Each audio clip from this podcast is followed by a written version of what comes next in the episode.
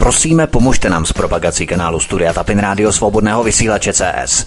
Pokud se vám tento nebo jiné pořady na tomto kanále líbí, klikněte na vaší obrazovce na tlačítko s nápisem Sdílet a vyberte sociální síť, na kterou pořád sdílíte. Jde o pouhých pár desítek sekund vašeho času. Děkujeme. V tuto chvíli se připojili pan VK i Vítek z Tapin Rádia, proto hezký večer oběma a už se těšíme na novinky. Vítku, je to tvoje, čím začneme?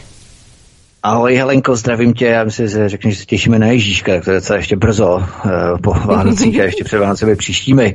Přeju vám eh, hezký večer páteční seanci. Opět tady jsme, už bude téměř tři čtvrtě na osm, ale budeme vysílat eh, do devíti a potom přijde řada na vás, milí posluchači, na vaše otázky, jako vždycky, ale hlavně zdravím šéf redaktora alternativního zpravodajského serveru Ironet.news, pane VK. VK, vítej, hezký večer. Ahoj Vítko, ahoj Helenko, já vás zdravím, tak se tady zase scházíme jako po týdnu, zase v pátek probereme nová témata. Zase to bude teda víceméně s těmi hlavními přesahy směrem na východ, že na to Ukrajinu, to bude takové to zásadní. E, takže já vás všechny zdravím u vysílání a pěkně si to užijte. A odpíchneme se rovnou od nás, od České republiky a samozřejmě bude to přímo průsečnice na Ukrajinu. Cesta premiéra Petra Fialy vlakem do Kijeva, obklíčeného Rusy, je podle ruských novinářů podvrh. Ruská armáda nezaregistrovala žádnou vlakovou soupravu, která by 15. března dorazila do obléhaného Kijeva. Kam tedy pro boha jeli premiéři tří států Evropské unie za Zelenským? Ani jedno video nebo fotografie nezachycují exteriéry Kijeva jako důkaz. Veškerá videa zachycují pouze pouze interiér budovy. Vlak měl celou cestu zaslepená okna. Věděl Fiala vůbec, kam vlak jede. Proč cesta netrvala 24 hodin? Opravdu měl Fiala pocit, že vlak zastavil až v obklíčeném Kijevě. Mně to hned přišlo podezřelé ta jeho cesta, že by se takhle vydávali v šanc v Kijevě, na to se mají ty gauneři až příliš rádi. Ani jsem se tak nebál, že by se jim něco stalo, jako jsem se spíš bál, že se vrátí. On se to, bohužel se to splnilo. Nicméně eh, nejeli místo do Kijeva, třeba do Varšavy, kde se má Zelenský podle některých informací ukrývat, protože mně se to opravdu nezdá, že by se vydávali takto v nebezpečí přímo do Kijeva. No, od publikování toho článku jsme získali nějaké další informace, jak tomu připravuju na nejbližší dobu ještě další doplňující článek, eh, protože se ukázalo, že vlastně jsou tam další nesrovnalosti, především v tom, že oni cestovali ve vagonu polských dráh, eh, který je určený pouze na úzkorozchodné koleje a fyzicky nemohl nikdy do Kyjeva dojet. To je ten největší průser. Ten vagon, ve kterém cestovali, neexistuje v širokorozchodné verzi. Je to naprostá pecká bomba. Eh, my jim to omlátíme o hlavu samozřejmě s technickou dokumentací. Eh, Tohle, co se děje, je jenom obrovská informační válka, eh, které v důsledku fašizace, obrovské fašizace nebo nacifikace, když to je těžké eh, de facto jako rozfázovat nebo rozdělit tohle označení, protože to, co se děje, vlastně není úplně ani čistý nacismus nebo takzvaný neonacismus. Není to ani fašismus, tedy ten korporátní. Tohle to je v podstatě něco úplně nového. Je to jakoby forma uh, rusofobie, uh, která Eh, vychází z jakéhosi eh, pocitu, že liberální demokracie je jenom jedna ta správná politická systémová teze a kdokoliv se snaží na této planetě prosazovat jakýkoliv politický systém, ať už je to, nevím, ten ruský model, nebo je to Severní Korea, nebo je to Irán, nebo je to jakékoliv jiné politické zřízení, ať, už je to komunismus, nebo tohleto, nebo tamhleto, tak to vypadá, a ono to nevypadá, to už je realita, že kdokoliv nejede, jakýkoliv stát eh, odmítne jet liberální politiku, liberální demokracii, tak je zničen. A, a, a to je až poslední fáze. Nejprve je mu nasazena psí hlava, Potom jsou uvaleny sankce, pak je rozpoutána válka, je finančně zrujnována ta země a pak následuje její e, přemontování na, jak, na, na něco, co se bude alespoň blížit liberální demokracii. Podívejte se, co udělali v roce 99 se Srbskem. Srbsko uh, nějakou svoji politiku v Evropě. Uh, svoji vlastní, pronárodní. Uh, mělo dobré vztahy uh, s Ruskem, že? To nebylo žádoucí. No, takže Joe Biden na, eh, tehdy, eh, jakožto hm, tedy eh, ten hlavní ministr zahraničí eh, pod Clintonem, že jo, dělal, dělal vlastně tady tu politiku, politiku a nařídil bombardování Bělehradu. On se k tomu přiznal potom v tom výboru, že uh, senátním, uh, který vlastně to tam jakoby prošetřoval některé ty činy, tak on říkal, že to je, nařídil Joe Biden, dnešní prezident americký. Uh, takže v podstatě na jeho příkaz. Bez mandátu Rady bezpečnosti OSN, že bylo bombardováno Srbsko, to, co tam probíhalo. A to je jenom příklad z toho, jak ta země byla zlikvidována, no a dneska je liberalizována. I když s těmi procesy na Ukrajině teď se ukazuje, že už uh, tam je ten odpor proti uh, takové té tvrdé liberalizaci ve Srbsku velmi, velmi tvrdý, velmi zásadní. Znamená i od uh, Vučiče uh, teď přicházejí takové, takové jakoby zpátečky, kdy on zařazuje a najednou uh, prostě už nechce prostě, aby Srbsko jakýmkoliv způsobem se nějak prostě jako cpalo, tlačilo do severoatlantické aliance, že to je strašně nebezpečný pro Srbsko a tak dále, a tak dále. Tím uh, on vlastně se snaží jakoby víc vstříc té srbské ulici. Kdyby na to se moc tlačilo, do Srbska, Srbska se tlačilo zase do NATO, tedy bylo by to vzájemné, tak eh, by to mohlo vyvolat skutečně až občanskou válku v Srbsku. Takže tam je to jako zjevné, ale ten proces eh, snahy o eh, demokratizačně liberalizační procesy jsou tam patrné. A tohle to platí o všech státech. To platí o všech bývalých eh, komunistických eh, východoevropských satelitech po roce 89. Všechny byly transformovány na eh, skorumpované, sparchantělé liberální demokracie, kterým vévodí loutkové vlády, které dělají politiku pouze v prospěch svých pánů a loutkářů.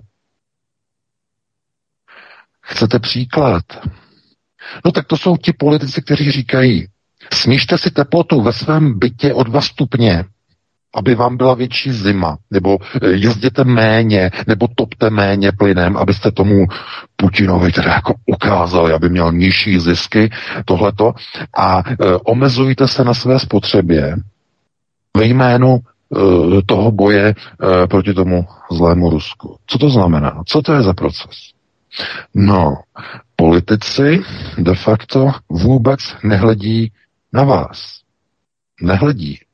Mají vás pouze jako nástroj. Vy musíte platit, že ze svých peněz, ze svých daní, prostě všechno to, co oni potřebují na zbraně a na takzvané zadržování Ruska, anebo Číny, nebo kohokoliv jiného, koho určí londýnské kanceláře a pověří tím americkou armádu a Severoatlantickou alianci, že? Protože toto všechno je řízeno z Londýna. To není řízeno ze Spojených států z Washingtonu. To jsou pouze figurky. To je všechno řízeno Rothschildy. Všechno je řízeno londýnskými kancelářemi. To, co právě teď probíhá, je pátý pokus Londýna o obsazení Ruska a jeho nerostných zdrojů. A rostlinných zdrojů taky, ale především těch nerostných. Pátý pokus. Po Napoleonovi, po uh, Leninovi, uh, po uh, Hitlerovi, po Jelcinovi, nyní následuje pátý pokus. A uh, oni jako vědí, že s Putinem to bude hodně těžký, uh, takže budou chtít vyvolat válku válku minimálně na Ukrajině, no a protože se ukazuje, že Ukrajinci jsou úplně neschopní, že, protože ti ustupují každý den. Eh, teď to, co se děje v Mariupolu, možná sledujete v přímém přenosu. Vlastně nesledujete, vy nemůžete, vy to máte zakázaný, že od, od Rakušana. Rakušan zakázal všechny informace, zablokoval lobby, takže nevíte vůbec nic, co se děje, protože jste vlastně v informační tmě, že? No, teda tak jako vy ne, ale naslouchači, kteří nás naslouchají, tak jsou v informační tmě, vůbec netuší, co se tam děje a jakým způsobem prostě tam dochází k začišťovacím operacím, e, tam pochytávají, běhají tam s takovýma sítěma, chytají členy Azova do sítí a podobně. prostě Rusové tam dělají pořádky, oni tam křičí a někteří dokonce páchají sebevraždy, nechtějí, aby Rusové dostali, že, že Azov, ten, ten je úplně v konci koncích, ale mm, to se nedozvíte samozřejmě. A e, dezinformační e, kanonáda hlavních médií by nemohla fungovat, kdyby nebyly odstaveny e, opoziční servery. E, proto oni zakázali Arty, že Russia Today, všude, i na českých televizích, že jo, sundali jejich kanál a všechno zakázali a Sputniky zakázali a Aeronety zakázali, že jo. A vy jste si našli potom novou doménu, že jo. A to je dobře, ale většina lidí, která nemá třeba nějaké to informační napojení e, na naše pořady, že jo, v pátek, anebo neví, že máme někde nějaké prostě kanály na v kontaktě a na Twitteru, takže e, když to nefunguje na původní staré doméně, tak si myslí, že to prostě úplně celé skončilo. A takových lidí je třeba docela dost. Jo? Takže ten dosah prostě té alternativy se snížil, no a lidé teď mají jenom ten mainstream, který teď může ovládat informační prostor a publikovat všechny možné dezinformace. Tak já to znamená, jsi říkal, že máte 4,5 milionu eh, lidí, že mnohem víc než předtím, no ty staré doméně. Minule si to říkal. No samozřejmě, protože tam byl, obrov, tam byl obrovský pokles, ale tohle to všechno, co k nám přichází, jsou úplně noví lidi. Úplně noví. My jsme přišli o starý lidi.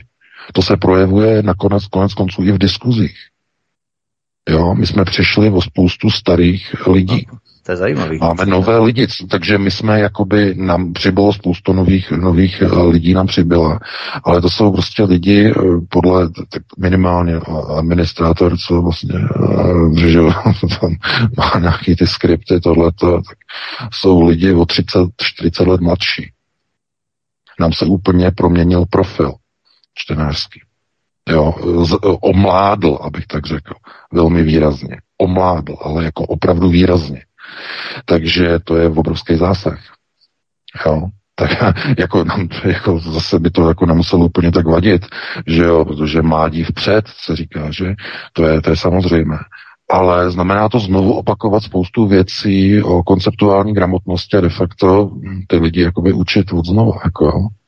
A e, to, je, to, s tím tím se, myslím, e, potká nebo to, tohle to jako zjistí spousta dalších uh, lidí, kteří vlastně byli zablokovaní, že se promění prostě uh, audience, takzvaná návštěvnost se prostě promění, uh, protože uh, ta obrovská publicita, že před uh, třemi týdny.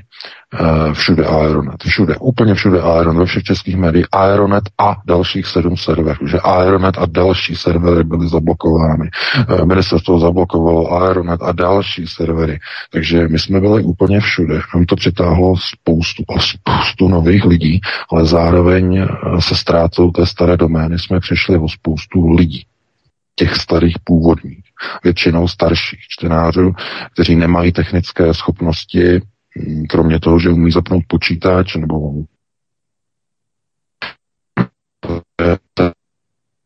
že se někde přeorientovat na novou doménu. A pokud nás neposlouchají eh, tady každý pátek, tak se nemůžou ani tu do, novou doménu dozvědět, že aeronet.news, e 2 s že nemůžou se to rozvědět, protože nás nepos- neposlouchají. E, takže e, tohleto e, je, a jako může nás potěšit, že v úhrném souhrnu máme víc, jo, máme víc, jakoby čtenářů, no a teď percentuálně, kolik by to bylo, teď nebudu teď z hlavy počítat. Ale e, přišli jsme prostě, vidíme to, že hm, jsme přišli prostě o ty starší ročníky, o, ty, o mnoho seniorů, že, kteří e, takhle e, v podstatě hm, se jako těžko potom dozvědí o té nové doméně, pokud nemají nějakého kamaráda, který jim řekne a tak dále, a tak dále. Takže ano, tady ty blokace fungují. Nemyslete si, že nefungují. Ono to je snadné Eh, to obejít pro lidi, kteří jsou trochu technicky zdatní. Otázka. kolik lidí z vás si umělo ještě donedávna změnit DNS servery ve svém počítači. No, tak si sáhněte do svědomí, kolik z vás by to zvládlo a umělo, nebo umí teď. Umíte si změnit DNS servery v Windows? No, já nechci ani tu odpověď jako vědět a slyšet. E, chápu, že u těch starších lidí tohle to úplně nad, to jako kdybyste e, někomu řekli, hele, to je jednoduchý, to otevřeš normálně, tohle to máš, prostě potřebuješ se řídit předstih, že jo, zapalování v autě předstih, to normálně si uděláš, ne? No tak když nemáte zkušenosti s autem, na to budete koukat jako blázen, co, co to ten automechanik povídá, nebo ten odborník na ta auta, že jo. Pro něho prostá hračka, pro vás španělská vesnice. No a takhle to je vlastně se vším. Spousta lidí eh, ani neví, co to je VPN, že jo, mají problém, že jo, třeba zapnout si VPN v opeře, že jo, že co to je to VPN a tak dále. To znamená, jakákoliv komplikace, která eh, komplikuje přístup k jakémukoliv webu, omezuje dosah toho serveru. Jo? Jakkoliv nějaký přístup zkomplikujete, tak to zároveň snižuje dosah těch informací. Takže nemyslete si, oni vědí, eh, Rakušanovo vnitro ví moc dobře, co dělají.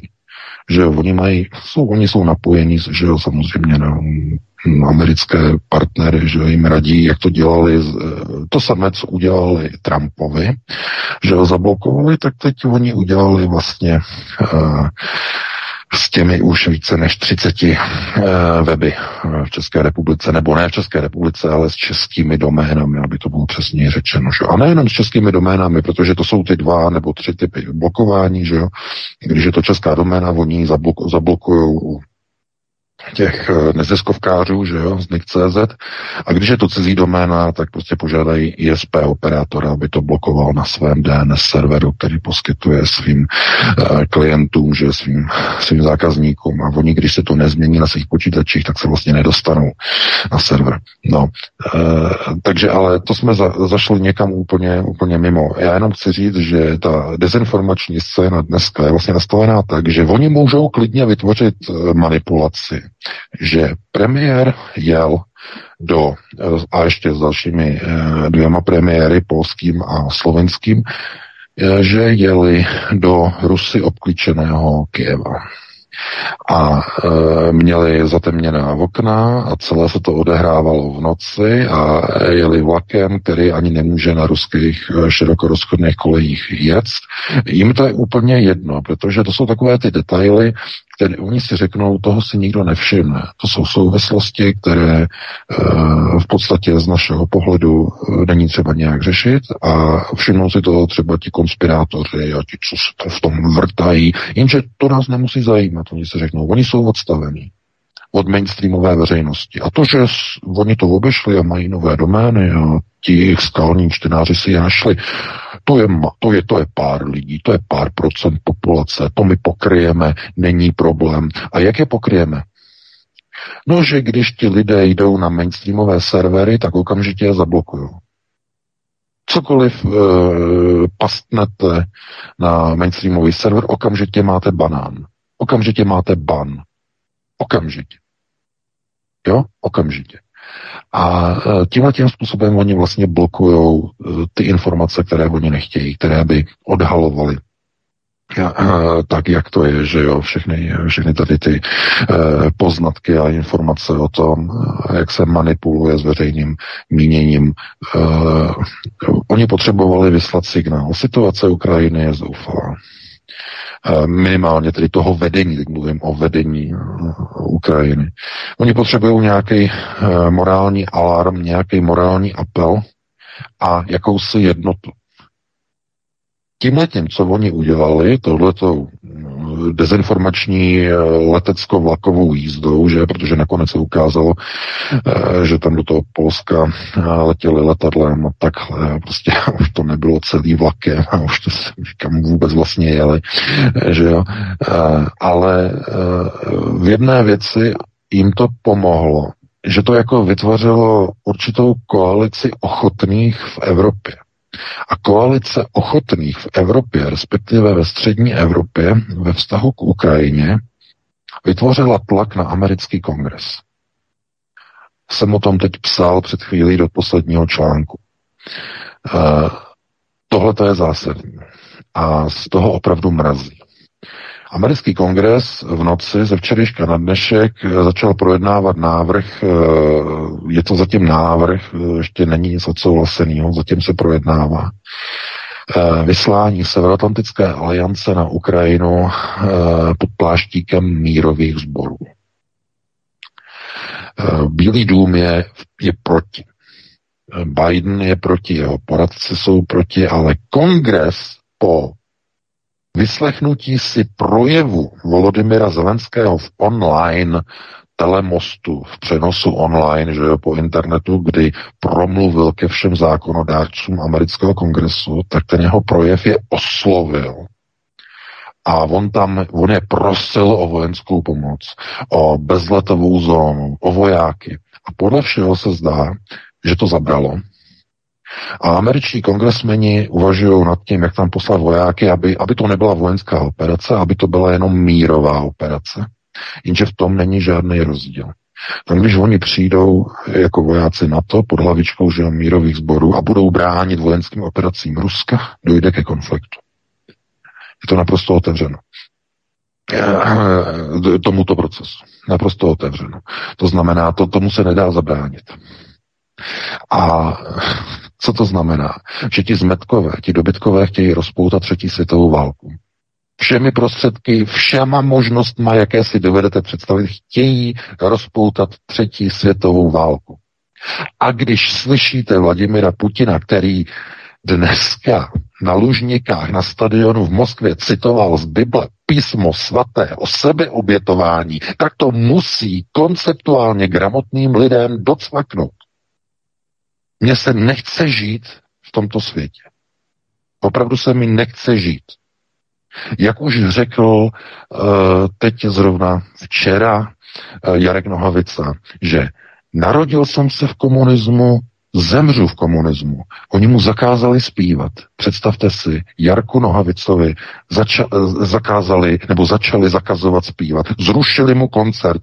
Nějaký, nebudu ještě říkat vůbec co, měl mít koncert a na radnici toho města, teď si nemůžu vzpomenout uh, jméno té komunální skládky, ale zakázali mu zpívat. A to z toho důvodu, že se prý důrazně nedistancoval od ruské agrese a že nevrátil to vyznamenání za svoji uměleckou činnost, kterou před uh, třemi roky čtyřmi roky, už to už bude pár let zpátky, eh, převzal od Vladimira Putina v Kremlu, že jo, to pro ty hudebníky, eh, ten řád, eh, a teď, abych neplácal, řád Puškinův, řád myslím Puškinův, ale teď opravdu, abych neplácal. Takže on má od Vladimira Putina ten řád, že? A on ho odmítl vrátit, on nevidí důvod, proč by ho měl vracet, že? A jim se to nelíbí, že liberálním demokratům, že ODS, stánkaři, že jo, topkaři, všichni tady ty další, tahle chamrať. Ale pozor, jedna věc je důležitá. Ve společnosti. Co je to proces nacifikace? A co je to proces denacifikace? Jak probíhá jeden proces a druhý proces? Vyvolávání nenávisti vůči nějakému národu, eh, snaha o likvidování jakýchkoliv diplomatických vztahů, eh, sundavání soch osvoboditelů, eh, vytváření hysterie proti nějakému národu, proti Rusku a tak dále, a tak dále. To jsou všechno nacifikační procesy, velmi, velmi závažné. Ale problém je někde jinde. Je to, nacifikace je proces, který vychází dlouhodobě z zdola. Na všech prioritách řízení, především na té první, světonázorově vzdělávací, ve všech školách a následně na té prioritě mediální. Vzdělávání a mediace, mediální e, proces řízení, tyhle dva jsou ty hlavní faktory, které zajišťují nacifikaci celého národa. A když 30 let po pádu železné opony jsou středoevropské, východoevropské státy infikovány den co den proti ruskou rétorikou a zejména osm posledních let od roku 2014, tak se stane jedna věc. Ta společnost se nacifikuje. A teď mě opravdu, opravdu dobře poslouchejte. Ve chvíli, kdy se nacifikuje a je nacifikovaná společnost, už nelze společnost změnit u voleb. Volby už nedokážou tu společnost uzdravit. Protože ta společnost je už prolezlá rakovinou přímo ze zdola, přímo z obyvatelstva. Ten nacifikační fenomén je součástí té společnosti a každé další volby tu nacifikaci pouze prohlubují, ne korigují, ne, ne, prohlubují každé další volby. Takže to je základní, to je zásadní poznatek, konceptuální. Opravdu s velkým přesahem. A teď otázka. Jak by proběhla denacifikace, když nemůže proběhnout u voleb? Volby totiž denacifikaci nedokážou už zajistit. Jak je to možné? No, jedině vnější intervenci. Válečnou intervenci. Ničím jiným. A nebo velkou katastrofickou událostí. E, nějaké obrovské záplavy, zemětřesení, obrovské množství populace zemře, e, termonukleární úder, 90% populace zemře. E, a to je ten moment, kdy dojde k denacifikaci. Kromě tedy vojenského zásahu, že? Jako byl třeba konec druhé světové války, když tady v Německu spojenecká vojska prováděla potom následujících eh, sedm let, osm let eh, prováděla denacifikaci, že válečného Německa, to znamená, lidi byli prověřováni, chodili na různé takové kurzy a tak dále a nesměli bývali eh, dohledatelný pozor. Ne všichni, ale ty, které se podařilo dohledat, tak nesměli zastávat, eh, myslím, po dobu deseti let, oni to potom stejně zrušili, že a nesměli deset let zastávat e, nižší řídící funkce, po dobu 20 let nesměli vykonávat vyšší řídící funkce a doživotně nesměli být členy vlády. Potom koncem 60. let, e, nebo dokonce za Vilio Branta, už to bylo, myslím, bylo zrušený většina těch omezení, si nepamatuju přesně. A e, tohleto de facto uh, jenom ukazuje na to, že se nenacházíme vůbec dobré situaci. Myslím jako národ. Nejenom alternativa, ale národ jako takový. Protože volbami už nelze tento nacifikační proces zvrátit. Je to v lidech. Podívejte se okolo sebe. Je to v lidech. A kde se to tam vzalo? Najednou to někde vyskočilo? Ne, to je v těch lidech zakonzervováno východ, výchovou, vzděláváním a, a médii za posledních 30 let. To nemůžete takhle jako utřít hadrem na močevným vsavu, jít k volbám a říct tak a teď už budeme mít jenom pro národní kandidáty zvolené do Knesetu nebo do parlamentu. Tak to nefunguje. To znamená, tohle je to zásadní kritické uvědomění, k čemu vlastně teď právě dochází, nebo o co se snaží de facto Rusko na Ukrajině. Denacifikační proces. A proč ten denacifikační proces Rusko neprovedlo právě třeba demokratickým způsobem? No, protože by to nešlo. Právě jsem vám to vysvětlil. Máte-li Ukrajinu maximálně způsobem nacifikovanou ve smyslu absolutního antirusismu tak hluboce zakořeněného za posledních 8 let, ono to bylo už za, že jo, předtím, za Janukoviče, že jo, ale e, především za těch posledních 8 let je ten národ takým, takovým způsobem antirusky postavený, že to představuje bezpečnostní hrozbu pro Rusko. Bezpečnostní hrozbu. To, co probíhá na té Ukrajině ve vztahu k ruskému etniku, to je strašný. A e, tam to prostě už nejde řešit. Takový stav nejenom tam, ale v žádné jiné zemi by nešlo řešit uh, u voleb, protože když přijdou k volbám nacifikovaní lidé, že jsou voliči, mají volební právo, tak jakou stranu budou volit? Antinacistickou? Antifašizační? jakou? A nebo stranu, která vyvolává více amerického souručenství, více protiruských sankcí, více strhávání ruských pomníků, více eh, demolování eh, památníků osvobození. Koho bude takový nacifikovaný člověk volit? Uvědomí si, já bych měl volit uh, spíš pro národní stranu, než ty nácky, že jo, z té ODSky nebo z té topky. Já, a uvědomí on si to? Ne. Ta společnost je hotová. Je vymalováno. A poslední ani vůbec nemusí zhasínat, naopak. Ten tam nam, namontuje žárovku dvoustovku že jo, připojí agregát a začne šajnovat ty svoje nesmysly do svých dětí. Imr vére. Každý den. Taková je realita.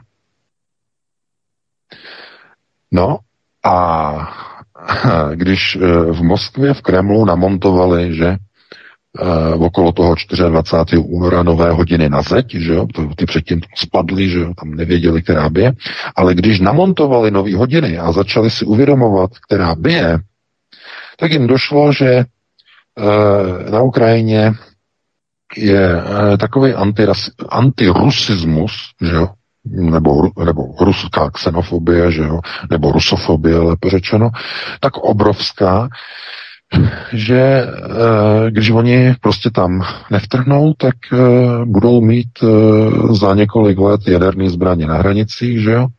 A bude jaderná válka. Protože Kiev jasně řekl, že usiluje o získání jaderných zbraní, že? To řekl Zelenský na Měchovské bezpečnostní konferenci hm, týden před tou invazí ruskou invazí na Ukrajinu. Týden předtím byla ta Měchovská konference. Tam to řekl že, že Ukrajina má plné právo mít jaderné zbraně vzhledem k tomu, že uh, přiš, jako Ukrajina přišla o Krym, že byly pošlapány dohody z počátku 90. let, takzvaný Budapeštský protokol, který měl zaručit Ukrajině integritu, územní integritu a tak dále, a tak dále. Takže to, k čemu uh, tam dochází, je jenom důsledkem prostě toho, že uh, Rusové se rozhodli denacifikovat Ukrajinu, protože jiný způsob denacifikace neexistuje, respektive ho nenašli. Teď máte odpovědi na to, jakým způsobem by teoreticky šli denacifikovat evropské státy, ze kterých uh, antirusismus a rusofobie doslova kape. A tuhle rusofobii přenáší na své obyvatelstvo a nejenom ideologicky, ale i finančně na jejich peněženky. My zakážeme ruský plyn a vy, občané, musíte držet hubu a krok, protože je to pro vaše dobro. My zakážeme ruský, ruskou rupu, vy, občané, nebudete jezdit autem. Musíte držet hubu a krok, protože je to ve vašem zájmu. My eh, zakážeme eh, dovoz ruských energií a uranu a budeme nakupovat někde něco dražšího a vy to zaplatíte, protože musíte držet hubu a krok, protože je to ve vašem zájmu. A vy se musíte povinně každý rok očkovat, musíte držet hubu a krok a musíte nosit covidové pasy každý podzim. Už se znovu chystá, že? Teď zatím je to takové jakoby mezidobí, kdy je odvedena pozornost k Ukrajině, ale uh, Bill Gates už říkal, že se chystá, uh, jsou nové vakcinační, prostě uh, Pfizer oznámil nové vakcinační prostě postupy.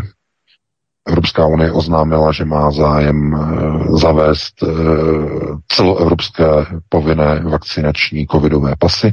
To znamená ne na úrovni státu, ale celoevropské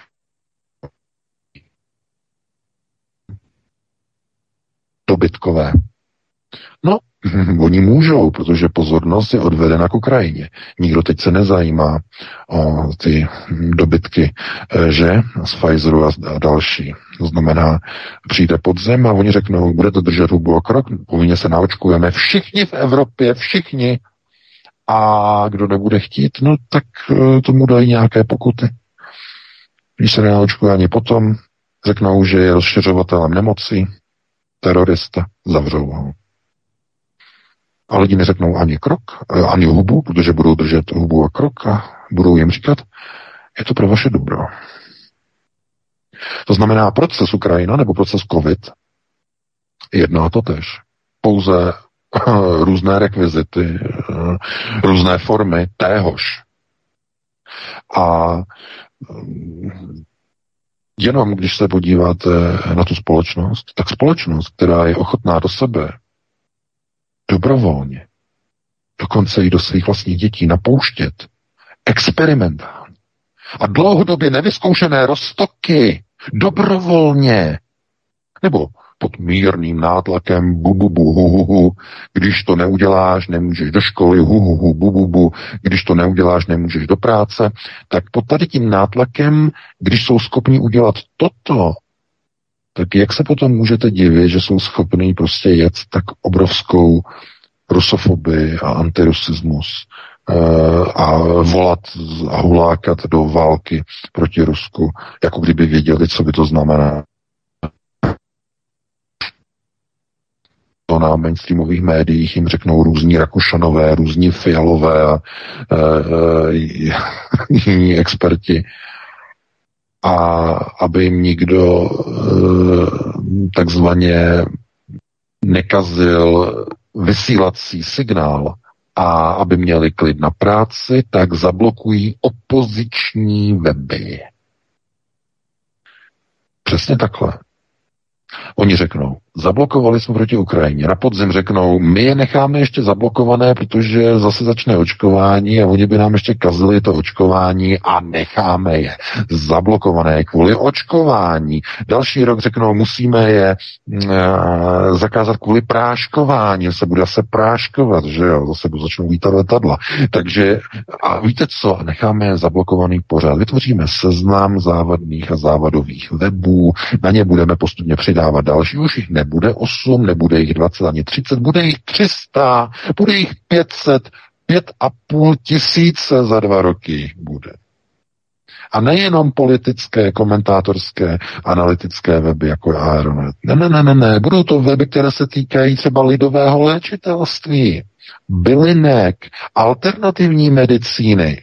Protože komu to vadí, komu to kazí biznis, uh, komu uh, to takzvaně uh, nedává klid na práci.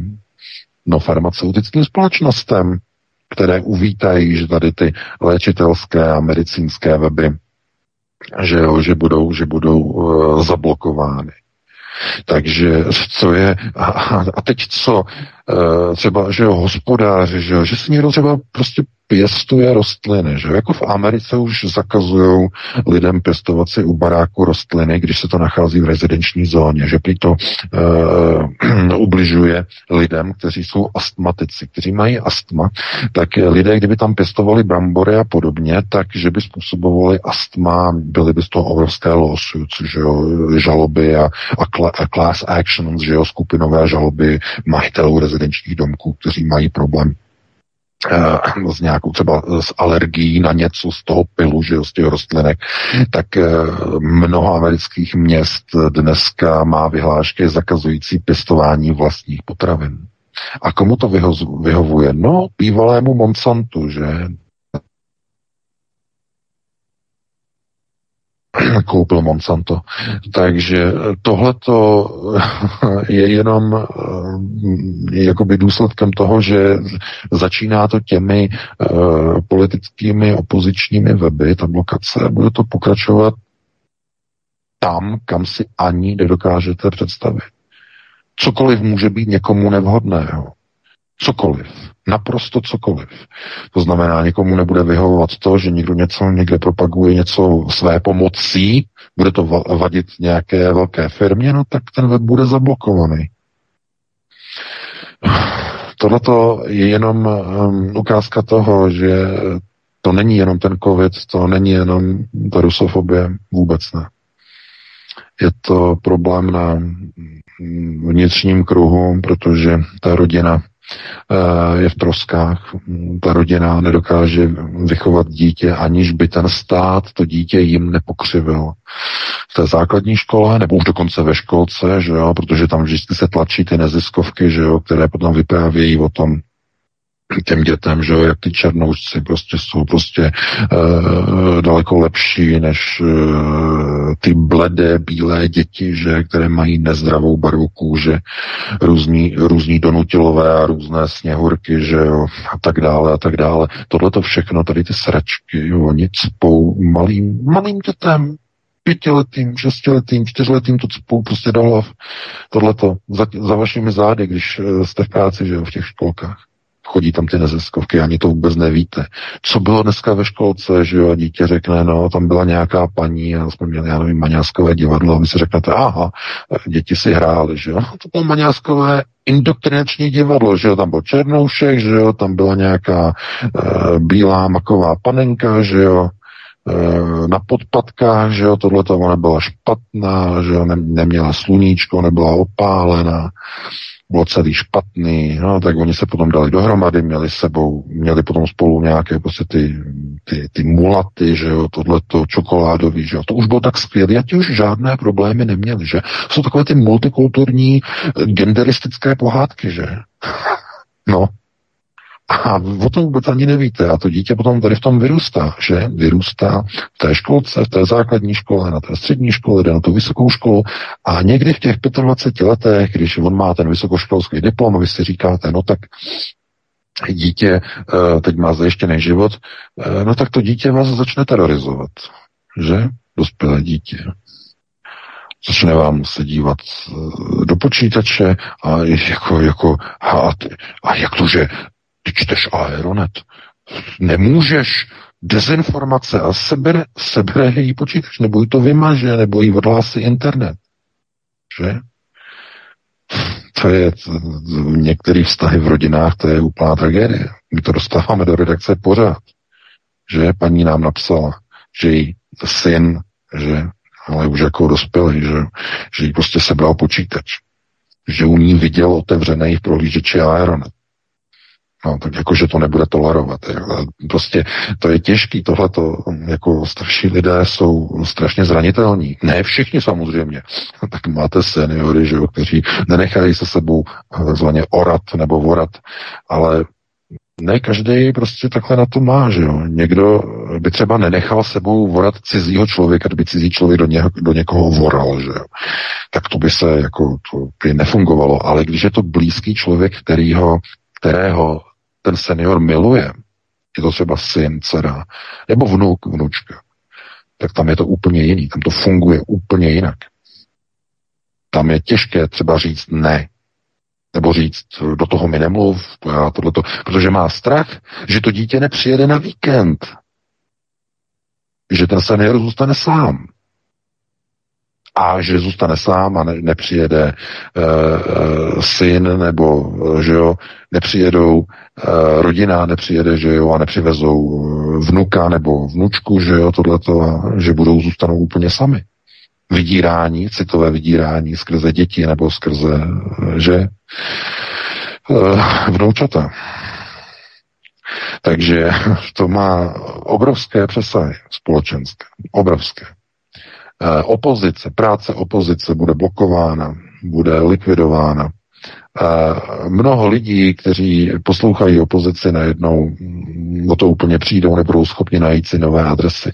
Zase přijdou noví mladší lidé, mladší generace, že? Mládí vpřed. Eh, a jako někteří zůstanou prostě jakoby stranou. Jo, ten, takový ten výraz left behind, že to znamená, bude na něko, jako na ně zapomenou. Jo? To znamená, je to, je to někde mimo. A pro nás de facto na té alternativě je to o tom, jakým způsobem pracovat s těmi probuzenými lidmi. To znamená, jakým způsobem zajišťovat, aby eh, tam, kde mají svůj dosah v rámci rodinného kruhu, protože nikde jinde ani hm, si neděl, neděláme naději, že by někdo mohl se nějak aktivizovat, i když by to bylo pěkné, že někdo třeba někde by třeba dělal nějaké vnitřní, eh, minimálně v regionu nějaké akce eh, vlastenecké, ale minimálně na tom vnitřním rodinném kruhu je třeba Eh, chránit eh, tu rodinu a především se zasazovat o výchovu té nové generace. Každý svojí vlastní silou tam, kde může ovlivňovat. A mm, je to velice těžké. Samozřejmě velice těžké, protože vliv toho vzdělávacího systému, který je plně indoktrinovaný liberálním demokratismem, je naprosto likvidující. Dítě do té školky přijde, do té základní školky a už to jede. A už to jede a to dítě je denodenně indoktrinováno, nebo ne denodenně od pondělí do pátku, je indoktrinováno uh, k onomu liberálně demokratickému pojetí světa. A všechno, kdokoliv má nějaký jiný názor, pronárodní názor, že? Není to liberálně demokratický, je to pronárodní dalo by se říct národně sociální e, náboj společnosti. Proč národně sociální? No, protože národ je společnost a národně sociální znamená společnost, která je tvořena národem. Proto národní socialismus jako takový myšlenkově je e, takovým tím hlavním v podstatě leitmotivem e, vlasteneckého hnutí. Problém je v tom, že národní socialismus velice snadno může sklouznout právě k tomu největšímu zlu nacismu.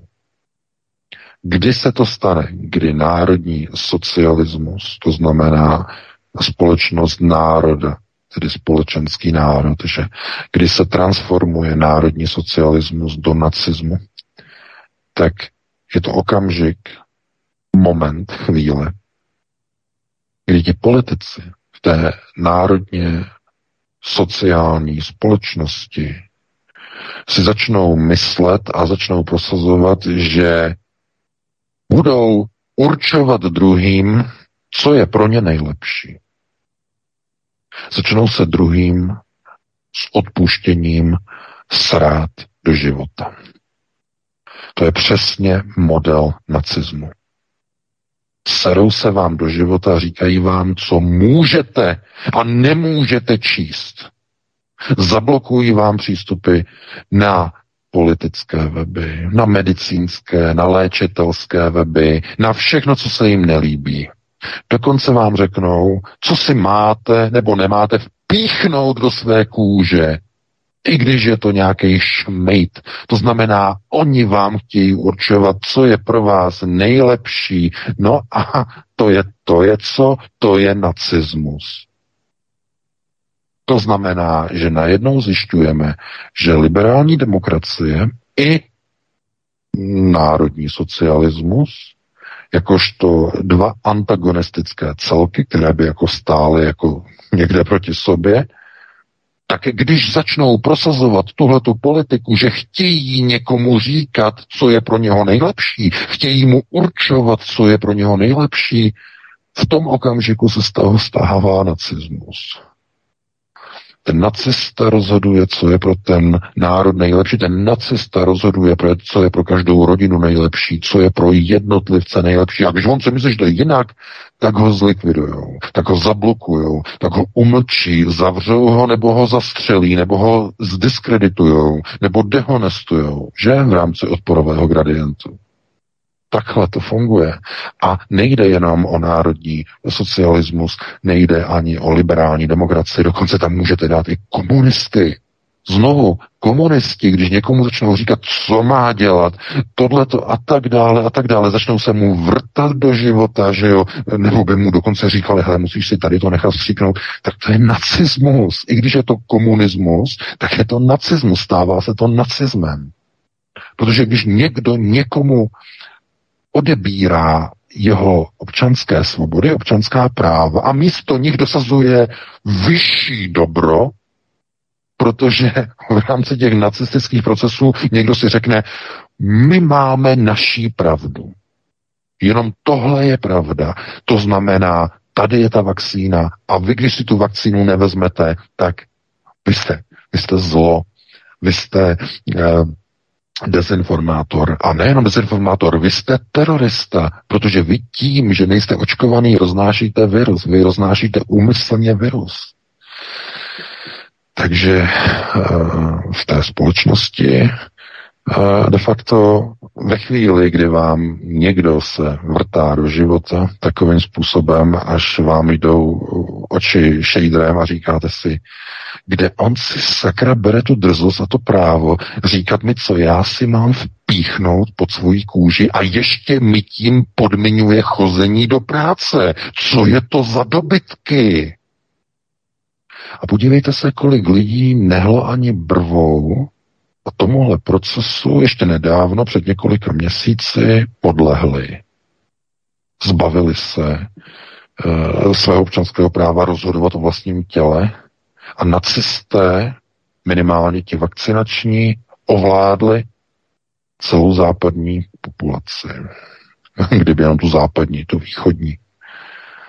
A tohle to samé je se všemi dalšími procesy ať už je to antirusismus nebo rusofobie, ať už je to likvidace svobody slova, blokování webu a tak dále, a tak dále. S těmi lidmi už nemůžete hovořit, protože jsou indoktrinováni, jsou nacifikováni.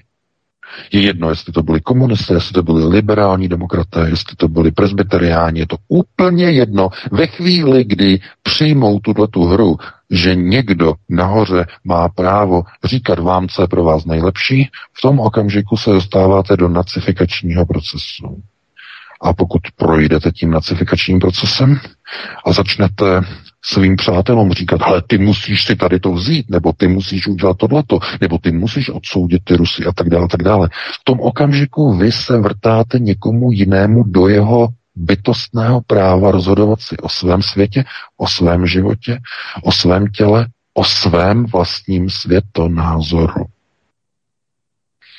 No a to je asi to zásadní a klíčové, že ve chvíli, kdy společnost je nacifikována, je zpracována, je možné vytvářet virtuální vlaky do Kieva, je možné před zeleným plátnem dělat eh, fejková vystoupení před kijevským eh, prezidentským palácem.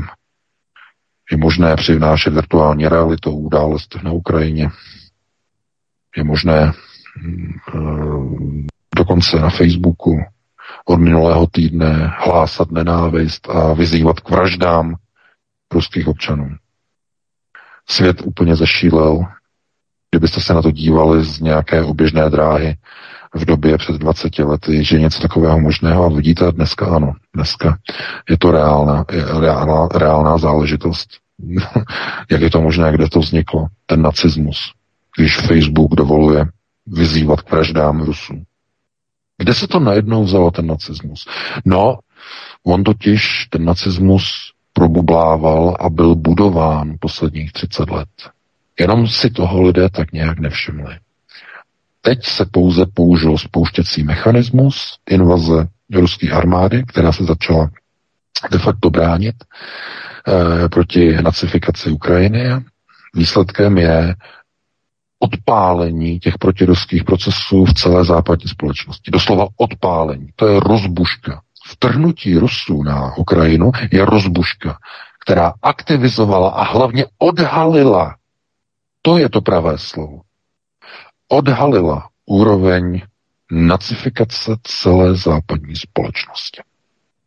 A jak už jsem řekl, volby s tím bohužel vůbec nic neudělají.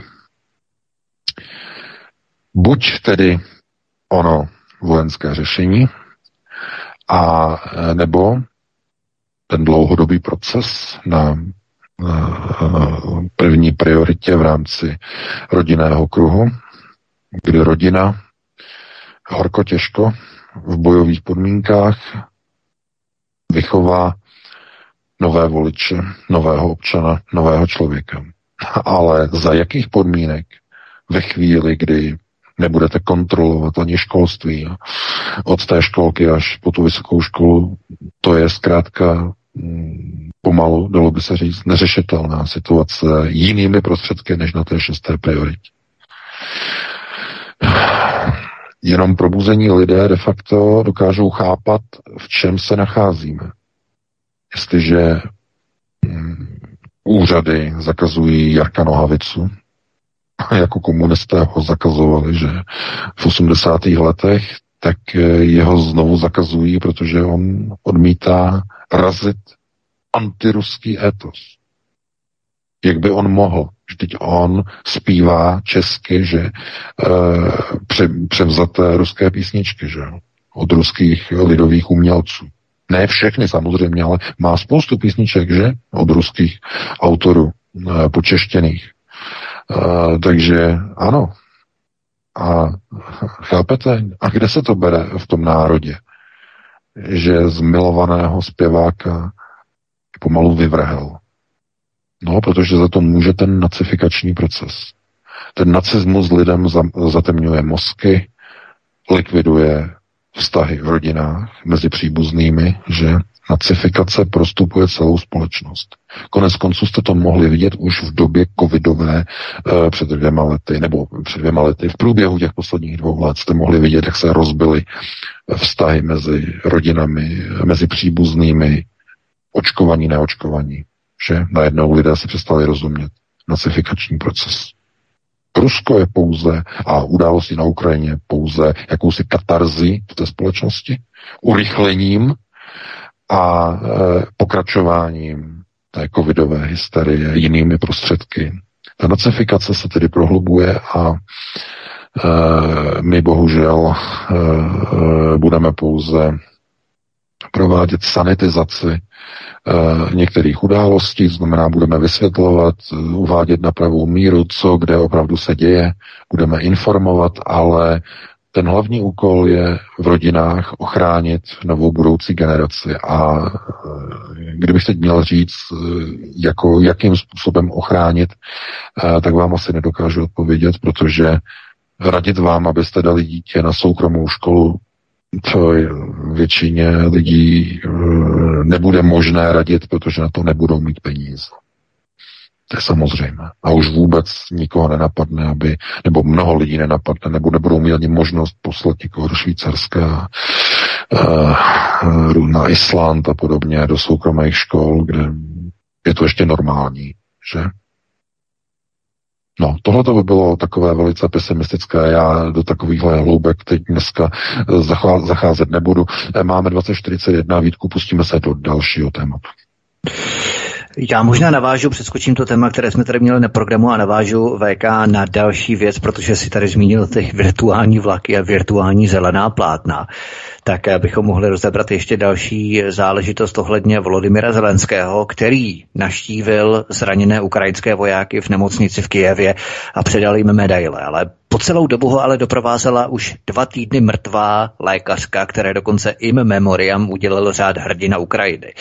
Další video Zelenský pro změnu natočil na zelené klíčové nebo klíčovací plátno, ale klíčování a chyby v tom klíčování obrazu byly také odhalené. Ukrajinská armáda je v troskách, velitelé přivazují řetězy vojáky ke sloupům, aby jim neutekli a nedezertovali na ruskou stranu. Ukrajinští vojáci se schovávají po bytech, v panelácích a z nich potom střílí po Rusech. Když Rusové střelbu opětují, západní média začnou vřeštět a řvát, že Putin nařídil střílet do paneláku. Eh, jak to bylo s tou lékařkou? Její smrt byla tedy fake, eh, jaksi fingovaná, ale že by soudruzi z Kieva udělali tak kardinální chybu a nechali se tak nachytat. Oni nepřemýšlí už o tom eh, v podstatě dva týdny, co se dělo. To není možné, že by se tak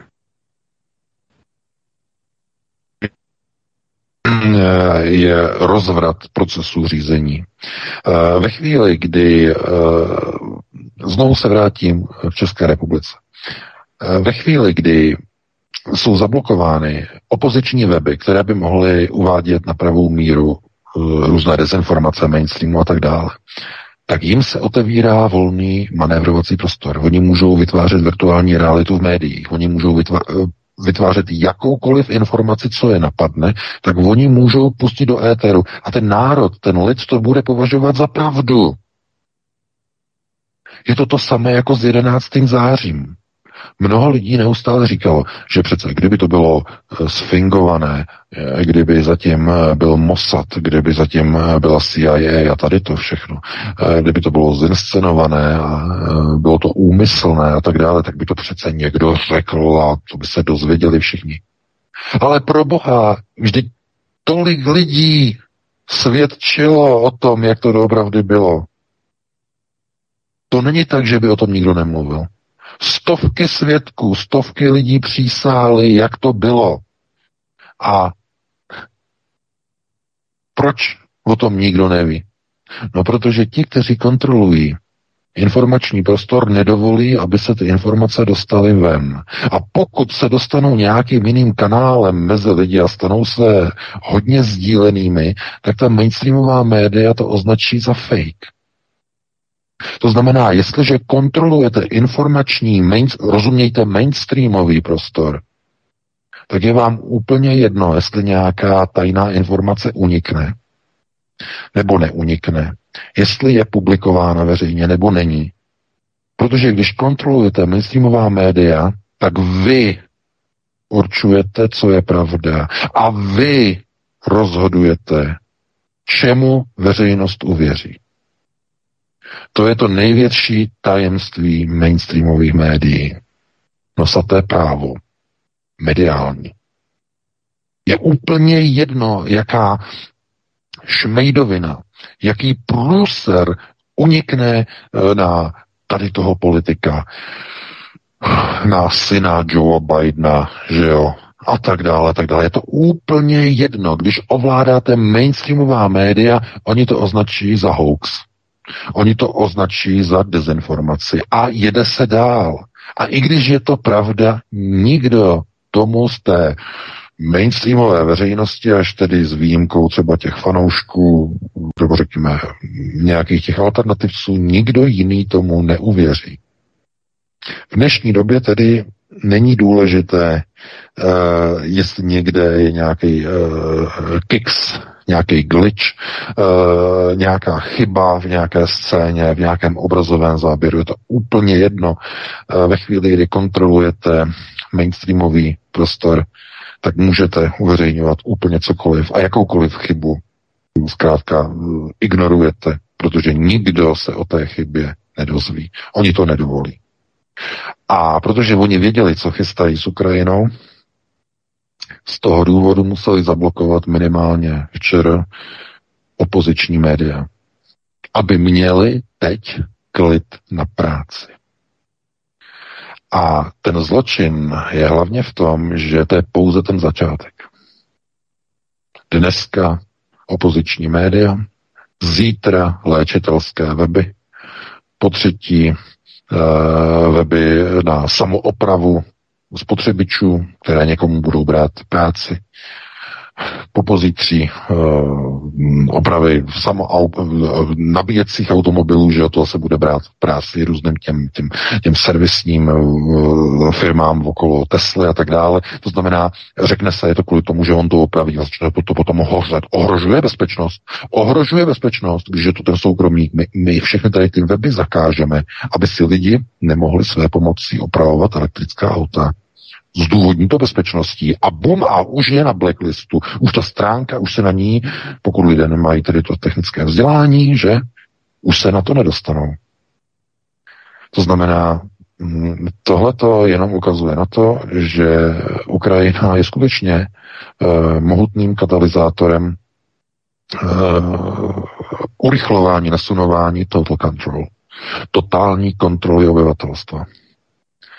Vidíte, a Spousta lidí tomu nevěřila.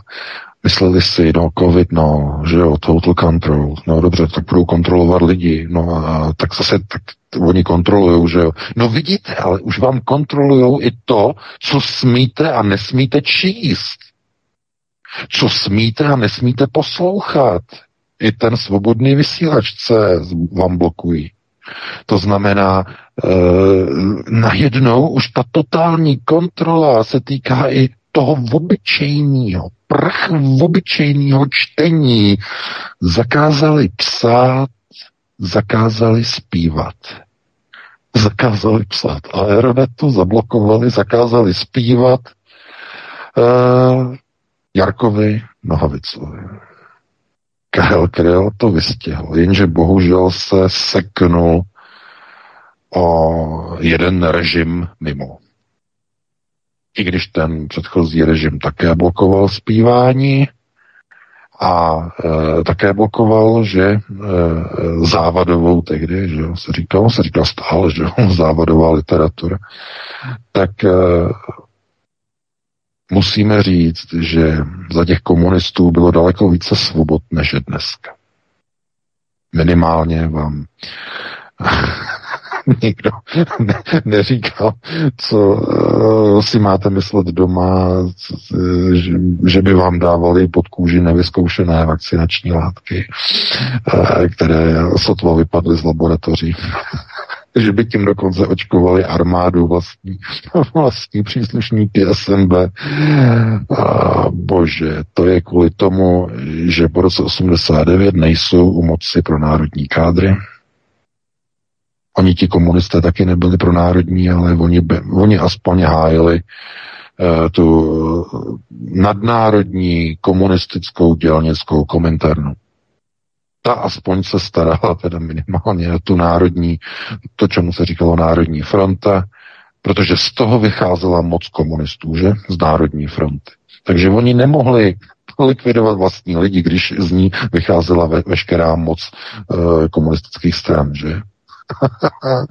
Jenže nosaté právo po roce 89 e, vidí lidi pouze v rolích otroků, že? Gojských otroků. Na nich je možné provádět laboratorní pokusy, plošné laboratorní pokusy, vstřikovat jim roztoky povinně, když si odmítnou povinně strčit špejly do nosu, nesmí do práce. Za rok později, když si odmítne nastřelit experimentální roztok, nesmí do práce, nesmí do školy. A kdybyste čekali, že ti lidé začnou řvát, a za svá práva nezačnou. Jenom pár lidí jich začne řvát, protože jich je pár, tak je zablokují dezinformátoři, antivaxeři, proruští trolové, zablokovat. A potom jenom slyšíte z té oběžné dráhy, když se díváte dolů, to nekonečné a to zborové Bá! Bá! po každém píchnutí další dávky jehly, nebo po každém zastřelení někde v nějaké válce, kam vás pošle růz, nějaký fialový šmejt, uh, abyste tam padli kvůli tomu, že vám řeknou, uh, že je to pro vaše dobro. Taková je realita.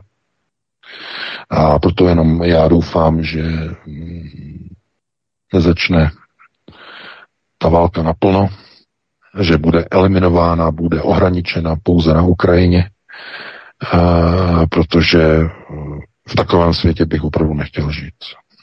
Ve světě, který je zničený jadernou radiací kvůli šmejdům, který chtějí kontrolovat svět, to, za to to nestojí. Takže doufejme a věřme tomu, že ten konflikt na té Ukrajině brzy skončí, že denacifikační procesy nebudou pokračovat, nebudou se prohlubovat, že dojde k nějakému prozření někde a minimálně, že alternativa bude aspoň moci nějakým způsobem fungovat a bude moci probouzet lidi, bude moci působit tak, aby lidé chránili svou rodinu, aby chránili své děti, protože to je budoucnost národa, minimálně těch zbytků toho národa, na kterých se v budoucnu bude moci dát ještě něco stavět. Takže takhle bych e, na to reagoval. Máme 2053 výtku, tak máme ještě nějaký, nějaký e, další e, tématický okruh. Hmm, možná bychom měli, ale já bych se VK ještě vydával tomu nacismu, respektive nacifikaci společnosti, protože na to mě napadla taková zajímavá myšlenka. Objektivním faktem je, že pod 23, pardon, 32 spíš letech máme v Česku 60% nižší mzdy než na západní Evropě. Dřeme ale od rána do večera stejně. Uh, hrozně totiž miluju, jak tu každý ječí o 100 miliardových dividendech, které unikají každoročně do zahraničí právě zásluhou těchto globálních korporací, které tady téměř žádné daně neplatí a rýžují na dumpingových mzdách. A potom tu jsou masochisté, kteří budou globální korporát až do krve obhajovat v jakémsi já nevím, jak to nazval, svatém poblouznění a vytržení svobody podnikání a volného trhu. E, taková matka se třemi haranty, které, která prostě v regionu nemůže zavodit o práci, no tak musí makat u Bezova v Amazonu, tak je příliš šedivá, všední, nudná nepodstatná. Vlastně si za to může sama, že jo, neměla mít tři děti, vlastně se neměla ani narodit ale miliardy Bezofa, panečku, na těch nám musí záležet v první řadě a za to se musíme do krve být. Ne nadarmo právě Bezov zbohatl během covidismu bezkonkurenčně nejvíce ze všech. Nicméně já si všímám takového vzestupu fenoménu masochismu trestání těch, kteří mají málo, aby měli ještě méně. Mohou si za to přece sami. Eh, všimli jsme si, kolik lidí, když jinak poměrně normálních, běžných kolem nás, a to právě jak jsi říkal, rozhledníme se kolem sebe, zdánlivě racionálních, viní z té situace tamhle souseda, co si místo toho, aby to drtil někde v korporátu, dovolí dělat sám na sebe, řemeslo, hospodu a tak dál. Lidi jsou prostě tak navedení Venezuelou, Burešem, televizí a tak dál, že prostě ani nechápou, jak demagogicky uvažují, když vytýkají domělé neodvedení stovek jednotek tisíců za rok, hospodským, že nepřiznal pár utopenců, jo, to je hrozně štve, ale formálně legální daňové optimalizace, úniky fakt v miliardách, odrbávání naprosto neuvěřitelné, e, při na oko zaplacení daní a vyžvíkání obdobné nebo vyšší sumy na dotacích zpátky, to jsou čísla tak velká, že je ti lidé neumějí ani uchopit ale posílat kontroly na sousední firmu nebo živnostníka hospodského na utopence, které ne, ne, ne, ne, nepřiznal, nenaučtoval, to jim jde. Jo. A přesně o tom hovořím. Tohle mě z pozice stejně situované třídy nějakých pracovníků plus minus přijde mnohem větší krysí svinstvo. Tito lidé prostě neuvažují o tom, jak zlepšit ekonomickou, životní, existenční, já nevím, jakoukoliv situaci většiny obyvatel. Ale jejich prvořadým životním posláním je obhajovat úzkou skupinu elitní mafie vlastnící globální korporát. A to provází prostě taková ta nekritická ikonizace kultu globálních elit, Gates, Bezos, jo, na jejíž nezdaněné korporátní miliardy dividendy před ta špinavá chátra, co u nich každý den hákuje, nemůže ani sáhnout. A to prostě, to, toho si všímám hodně na internetu, že kdokoliv, kdo namítá něco proti tomu, že odvádí daně, že v podstatě platí, já nevím, miliardy do zahraničí, dividendy do zahraničí, že tady lidi dřou za pár šlupek, no tak přece po něm hned vystartují, že přece si může najít někde jinde práci. A to je přesně taky ten nacifikace té společnosti. Vítku, Vítku, Vítku, to právě si teď řekl přesně, přesnou definici něčeho, co není nacifikace, ale to je fašismus. Ob, eh, obdivování korporací. Eh, obdiv, ono, ono, já, to já jako nějak nevytýkám, to je normální. To, já říkám, v tom jsou strašné zmatky. Jo, to, to jako je, je úplně mimo, to nemá, není podstatný. Důležitý je, že vláda korporací je fašismus kdy korporace určují jednotlivcům, co si mají kupovat, co si mají řídit, co si mají myslet, na co mají právo, na co nemají dát, koho vypneme, koho vypneme, kdo nemůže se dívat na Netflix. Rusové nesmí. Konec, šlus, zatrhnuto. To je fašismus.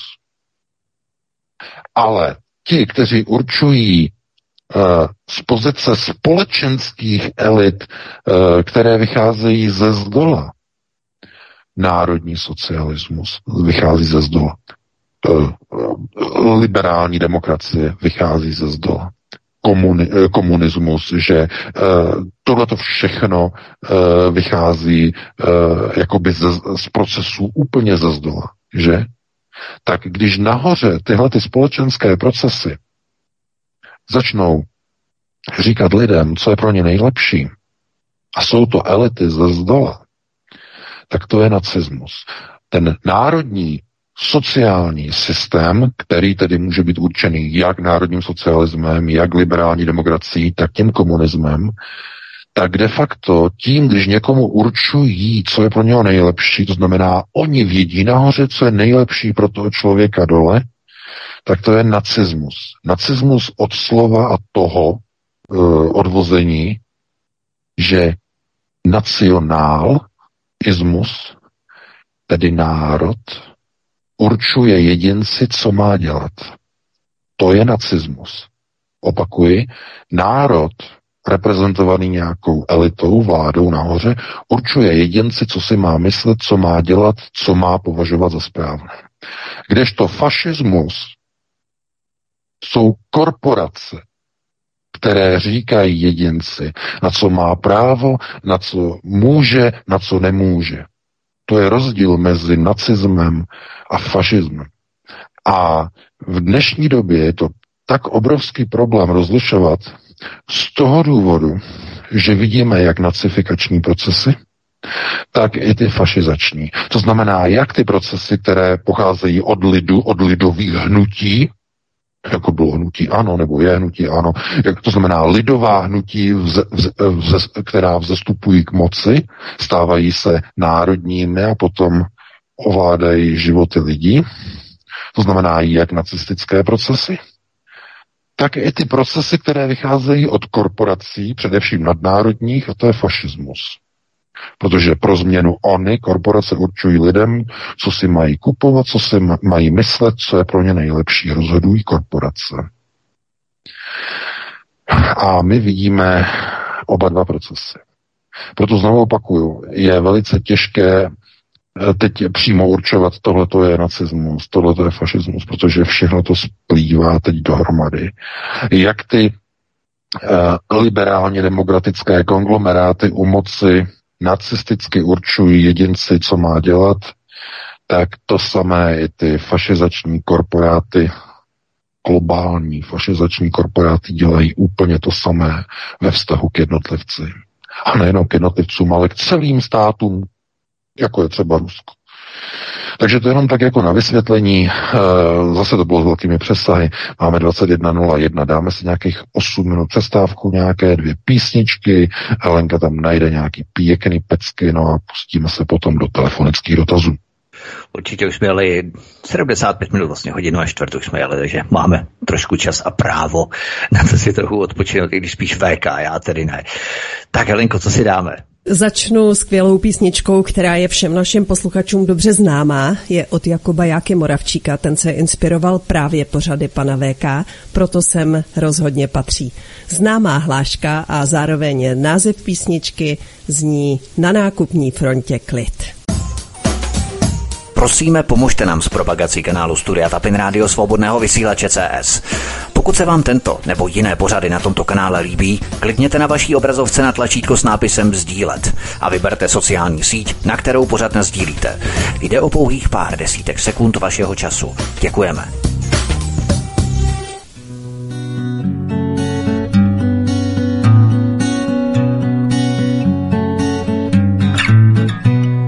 Běží doba covidová, mnohý se jak zombí chová, zdravý rozum v pánuje, přesto u nás panuje knedlíková pohoda českého národa, co chce mít, co chce mít na nákupní frontě klid.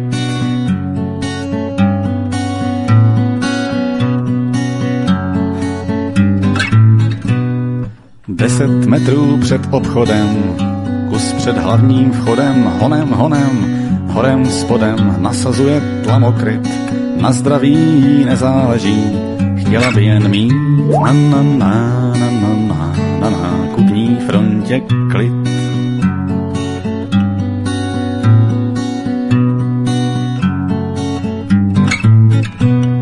Na protestu a cabáci bez obavy z trestu mohou zakleknout ti hrdlo nohou, ho rovnou prostřelit, nechtějí ztratit práci, po výplatě budou mít na na na na na na na nákupní frontě klid.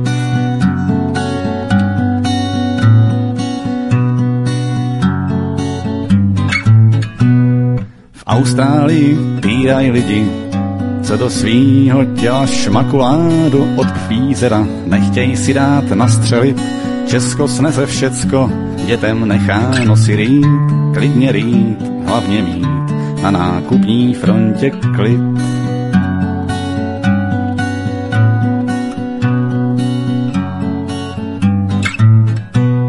Globalisté mnou si ruce, nehrozím revoluce, dokud pivo, chléb, sír veka na nákupní košík čeká. A tak slova pana VK budou i dnes pravdu mít. Nákupní frontě.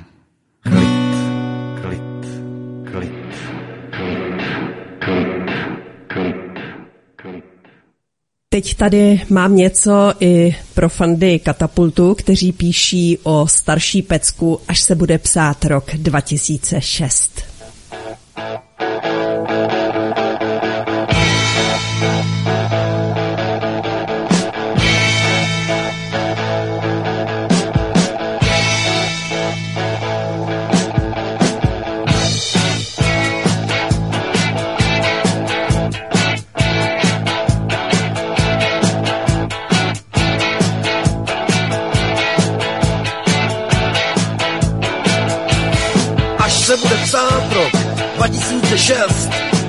se všichni přestěhujem do obrovských měst, až dálnicí země kouli opředem, až budem pišní na všechno, co dovedem.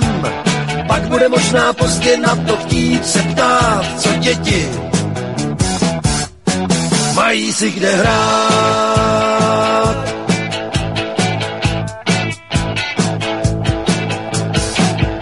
Suroviny budem vozit z měsíce, počasí bude řídit družice, až budeme létat na Venuši, na výlet, až za nás budou počítače přemýšlet, pak bude možná pozdě na to chtít se ptát, co děti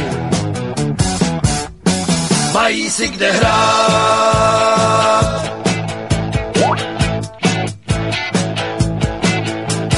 Až budeme mít továrny i na stromy, umělá tráva bude před domy, až zavládne v celém světě blahobyt, až budem umět skoro všechno vyrobit, pak bude možná pozdě na to chtít se ptát, co děti mají si kde hrát.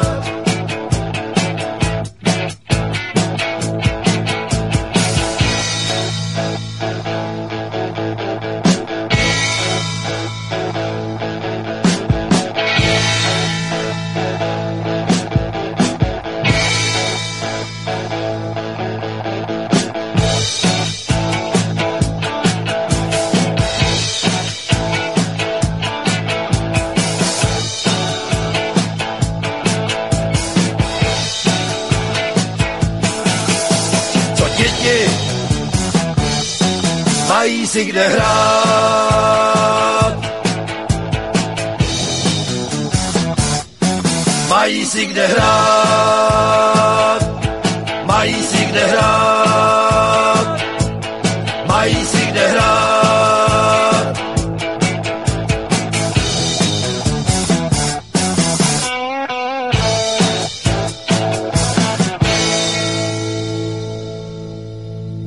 Než si pustíme poslední písničku.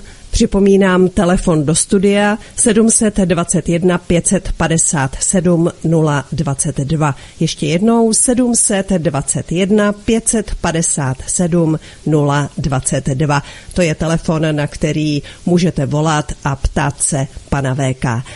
Teď je tu poslední písnička, hudební přestávku zakončí Blanický manifest rokového zpěváka, skladatele, aktivisty, kouče, automobilového závodníka, herce a tak bych mohla pokračovat. Všichni víte, Daniel Landa. Blanický manifest.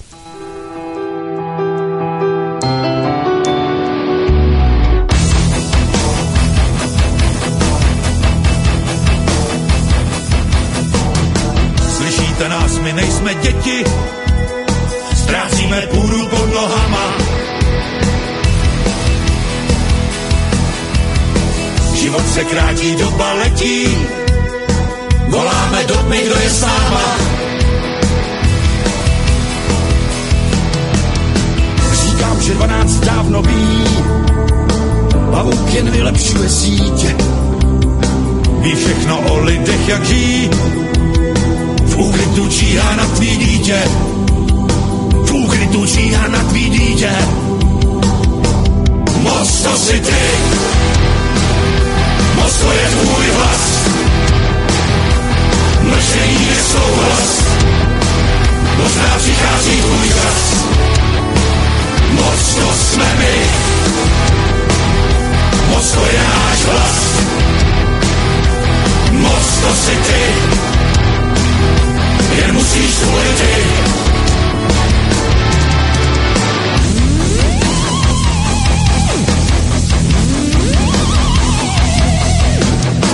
My máme paměť děravou, z lží je pravda, z pravdy fámy.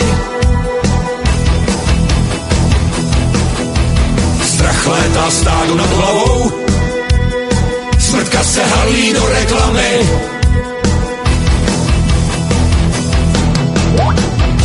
Se před očima mění, ptám se, jak je můj řetěz dlouhý.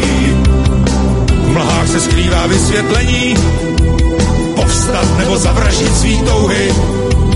Povstat nebo zavraždit svý touhy. Moc to jsem já, moc to je tvůj hlas. Mlčení je souhlas, možná přichází můj čas. Moc to jsme my, moc to je ty, jen musíš zvolit ty.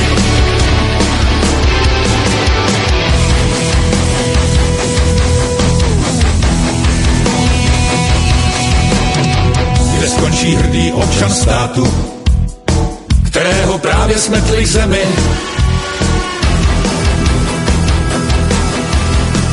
Svoboda oběť atentátu, možná se sejdem za mřížemi. Slyšíte nás, my nejsme děti, už to máme plný zuby. Memento mori roky letí, nebudeme držet huby, nebudeme držet huby. Moc to si ty, je tvůj hlas. Mlčení je souhlas, možná přichází tvůj čas. Moc to jsme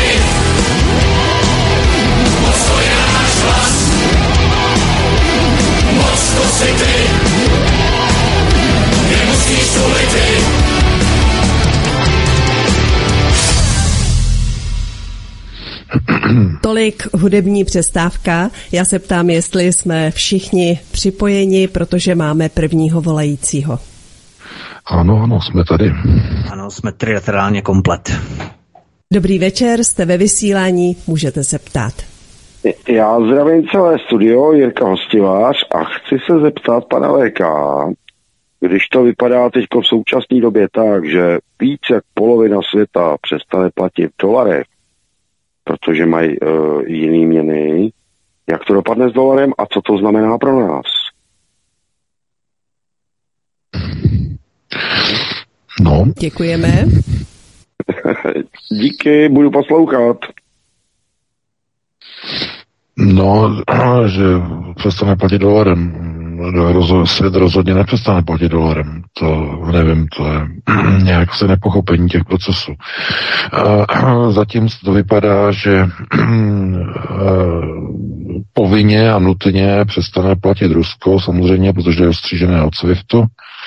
A Čína teď jedná s Saudskou Arábií, že bude nakupovat za RMB eh, za vlastní měnu, bude nakupovat ropu od eh, šejku ze Saudské Arábie. A samozřejmě v Bílém domě spadly hodiny ze zdi.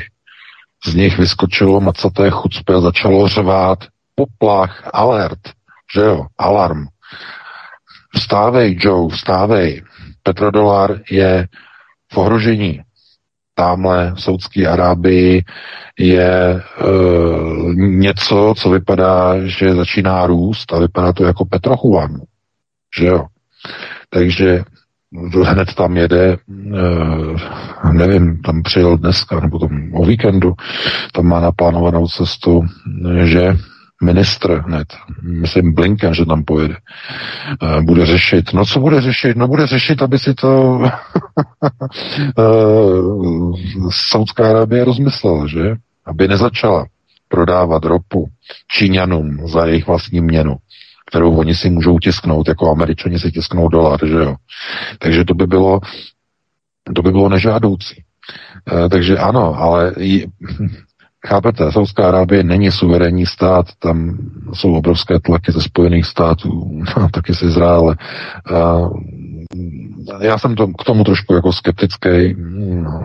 Oni můžou nějaký objem, jo, nějaký objem, který neohrozí postavení petrodolaru, budou e, šejkové prodávat e, Číně za RMB, a když by to překročilo nějaký, eh, obsah, volume, že, tak uh, oni by to stopli.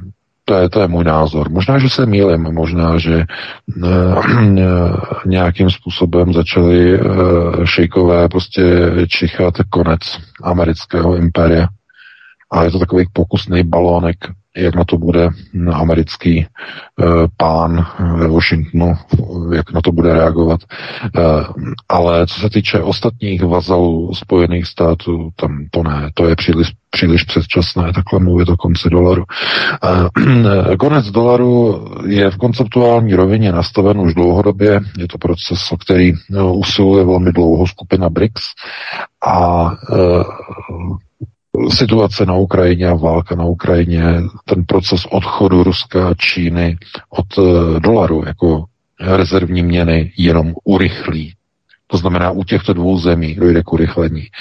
A mm, ostatní země, uh, ty jsou momentálně ještě stále v statusu quo, prostě to je uh, situace, kde je v naprostém totálním nacifikačním, případně fašizačním prostě područí řídících národních nebo korporátních elit, jak jsem to vysvětloval před začátkem přestávky.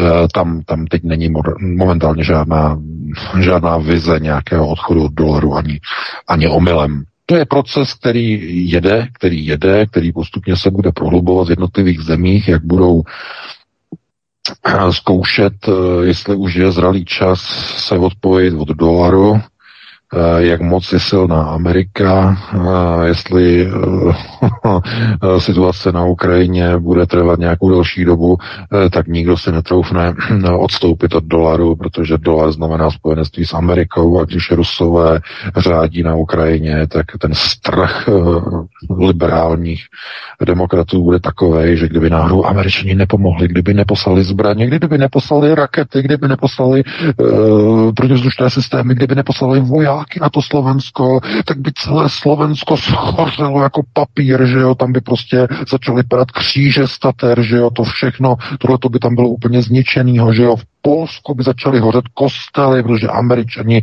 by se vykašlali na Polsko, že jo, to znamená, no v Praze, no tam by všechno spadlo hodiny, včetně záchodový místy doma hrálu, tam to, to úplně Zeman, ten by se jenom vykutal prostě na Hrčanské nádvoří, že jo, a tam by koukal a říkal, už to slučilo, a znovu by třeba, já nevím, převlékl kabát nebo jiný kus oděvu.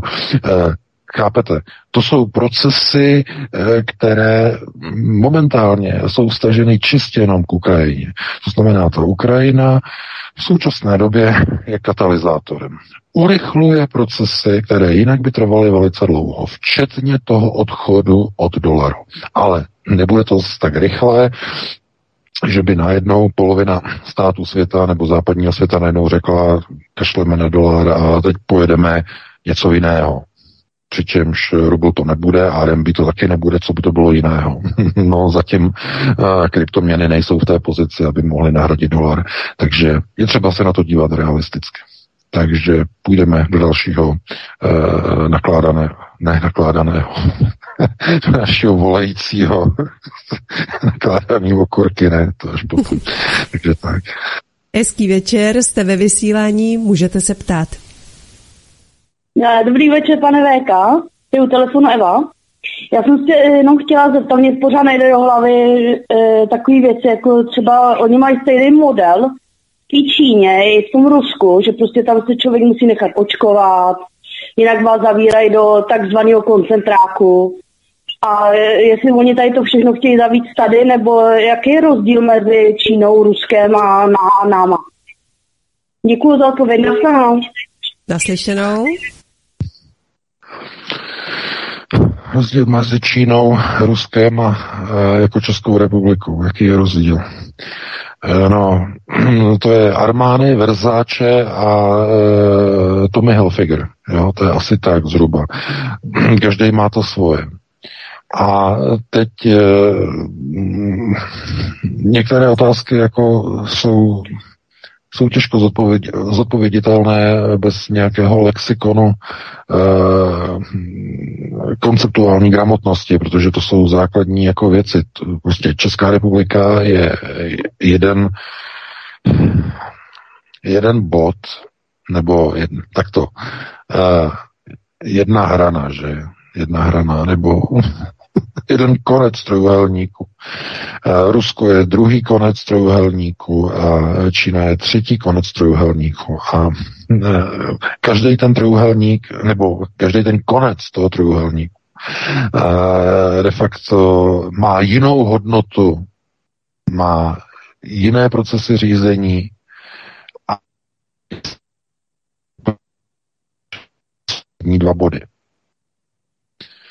A e, že jo, Česká republika je v podstatě v plném područí řízení na, na uh, úrovni okultních procesů řízení, plně v područí Izraele. Plně. Naprosto plně. Tam zkrátka opravdu nic jiného než uh, tyhle na okultní úrovni řízení nic jiného nejede. To je, doufám, každému jasné, kdo se trochu zajímá o konceptuální proces. Uh, Rusko, tam je to jiné. Rusko je, Kreml je napojený samozřejmě rovněž eh, na eh, chasické procesy ruského židovského kongresu, ale vzhledem k tomu, že Rusko je největším multikulturním národem na světě, tak tam je obrovské, mohutné, široké rozkročení mezi Izraelem a Londýnem. A obrovský, obrovský.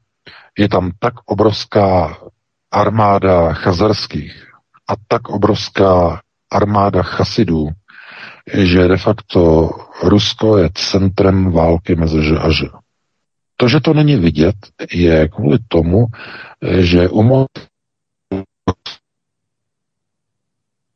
lidi a nedovoluje, aby tyhle ty vnitřní spory, války mezi Ž a Ž, mezi chazarskými a chasickými, aby byly v Rusku viditelné.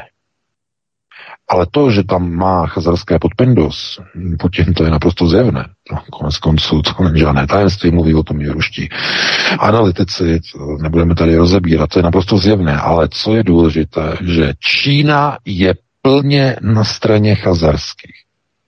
To znamená, to je prodloužená ruka, ještě, a pozor, ještě donedávna prodloužená ruka londýnských kanceláří. To, co se tam změnilo, to je to obrovské neštěstí pro Rothschilda. Čína a Peking začaly razit proces stalinizace. Co to je? No proces stalinizace je odprošťování od domu Sion. A to, co se jede teď momentálně Čína, není povůli hlavnímu bojovému psovi, domu Sion, kterým je americká armáda a americká státní moc. To je hlavní štěkací pes domu Sion.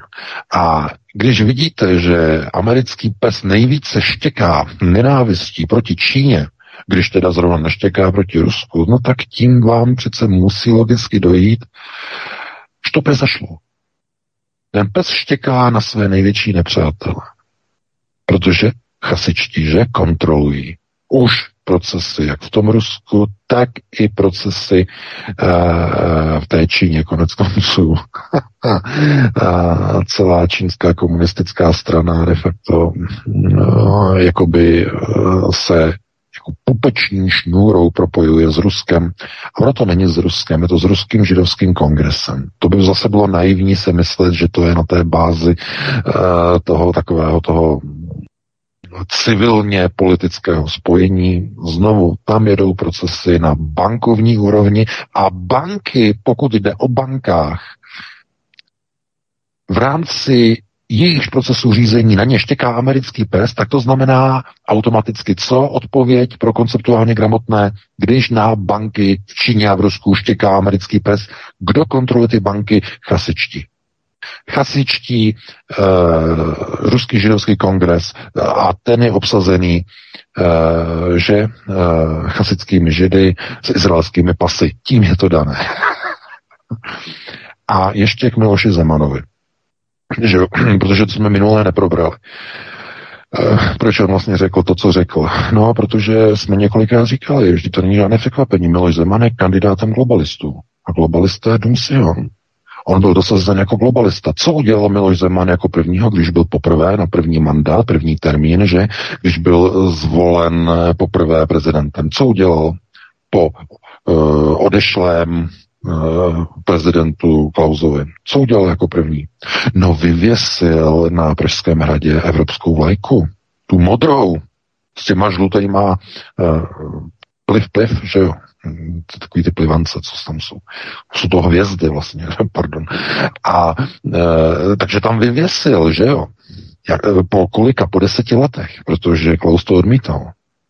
To znamená, co, čím, k čemu se tím přihlásil? K čemu se přihlásil Miloš Zeman? Kdo mu on? A proč najednou jako začalo pro rusky? No, protože mahrál. Mluvíme o tom neustále. Praha je domem míru a neválčení mezi oběma domy. Je to obrácená iterace Jeruzaléma. A proto chasičtí i chazarští mají za svůj domov Prahu. Proto kdokoliv sedí na stolci moci nad jámou Mahralu, že na jak je ten plečníkův sál, že jo, ten sloup, který oni tam mají, ten označuje přímo cestu k Mahralu, že ten tam je, jsou tam vlastně dva ty sloupy, že a, tak e, tam nemůže sedět pro chasický prezident, který by jel válku že až na straně chasidů. Nevezmožno. Není dovoleno. A nemůže tam být ani čistě chazarský. To potom se potom, dívejte se potom, až bude zvolený nový prezident, že nebude čistě, nepojede chazariát. Nebude dovoleno. Musí tam být někdo, kdo je půl na půl. Půl na půl. A když proces uh, uh, řízení dojde k válce, tak Mahrál nemůže se vyhranit na stranu bojující strany, na stranu války. Proto Zeman musel couvnout. Z toho důvodu. Praha jakožto centrum obou domů, že až se nemůže, nesmí postavit na stranu Eh, jedné z těch stran, které, mezi, eh, které jsou součástí té války, že, a že není dovoleno. Proto to není žádné překvapení. Je to vůbec nepřekvapuje. Eh, to, co je trochu vtipné, je, že pro mnoho lidí, kteří nemají tady tu konceptuální gramotnost, tak připadá Zeman třeba jako zrádce, nebo jako blázen, nebo někdo, komu opravdu spadly nejenom hodiny, ale i hodinky z ruky, naprosto netuší, která by je. Ne, ne, ne, ne, ne, přátelé, to je nepochopení toho, co je a co není Zemanovi dovoleno. To znamená, aby bylo jasno. Ano, někomu to může připadat jako, že prostě se někdo vykutálí, že jo, ze schodu na nádvoří, tam se podívá, řekne se, jaký jeden, jaký kabát si mám dneska obléknout. Hmm. E, že jo, řekne se, z východu chasičtí, z západu chazarští. Hmm. Kdo má větší zbraně, kdo má větší kalibr na procesy v Praze, no, tak tam z toho východu je to teď slabý, tam je to špatný, tady teď budou nějaký čas prostě chazarští mávat e, byčíkem, že jo, takže nez, nic jiného nezbylo. Takový je zkrátka proces. Takže takhle bych na to odpověděl, no a pustíme se do dalšího volajícího. Příjemný večer, máte slovo. Eh, dobrý den, telefonu Jana. Já se omlouvám, jestli se zeptám na něco, co už tu bylo, protože já jsem prvních deset minut po písničkách měla výpadek a nemohli jsme to nahodit. Takže jsem se chtěla zeptat. Dneska mělo, eh, bylo inzerováno na Truth, což je sociální síť Donalda Trumpa, že bude dneska ve 23 asi 59 našeho času, to znamená jejich jinýho, že jo, probíhat eh, jakýsi vysílání Donalda Trumpa s Vladimírem Putinem. Takže jsme na to jako čekali všichni, prostě jako teda všichni, jako já s manželem a tak spoustu lidí, který známe. A teďko vlastně jsme si na trud přečetli, že teda na Telegramu, že je to odložení na neděli, teda e, zhruba asi taky 23 hodin. Tak jsem se jenom chtěla zeptat, jestli o tom pan VK něco ví, protože jsem čekala, že o tom budete mluvit. Děkujeme. Ne, nemluvili. Děkujeme za dotaz. Nemluvili jsme mm-hmm. o tom. Mhm. Já jsem to taky, zareg- já jsem to taky zaregistroval.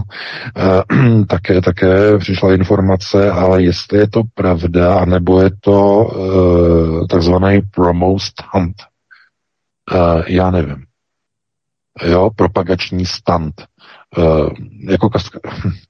No, zase, jak se to řekne česky, že jo?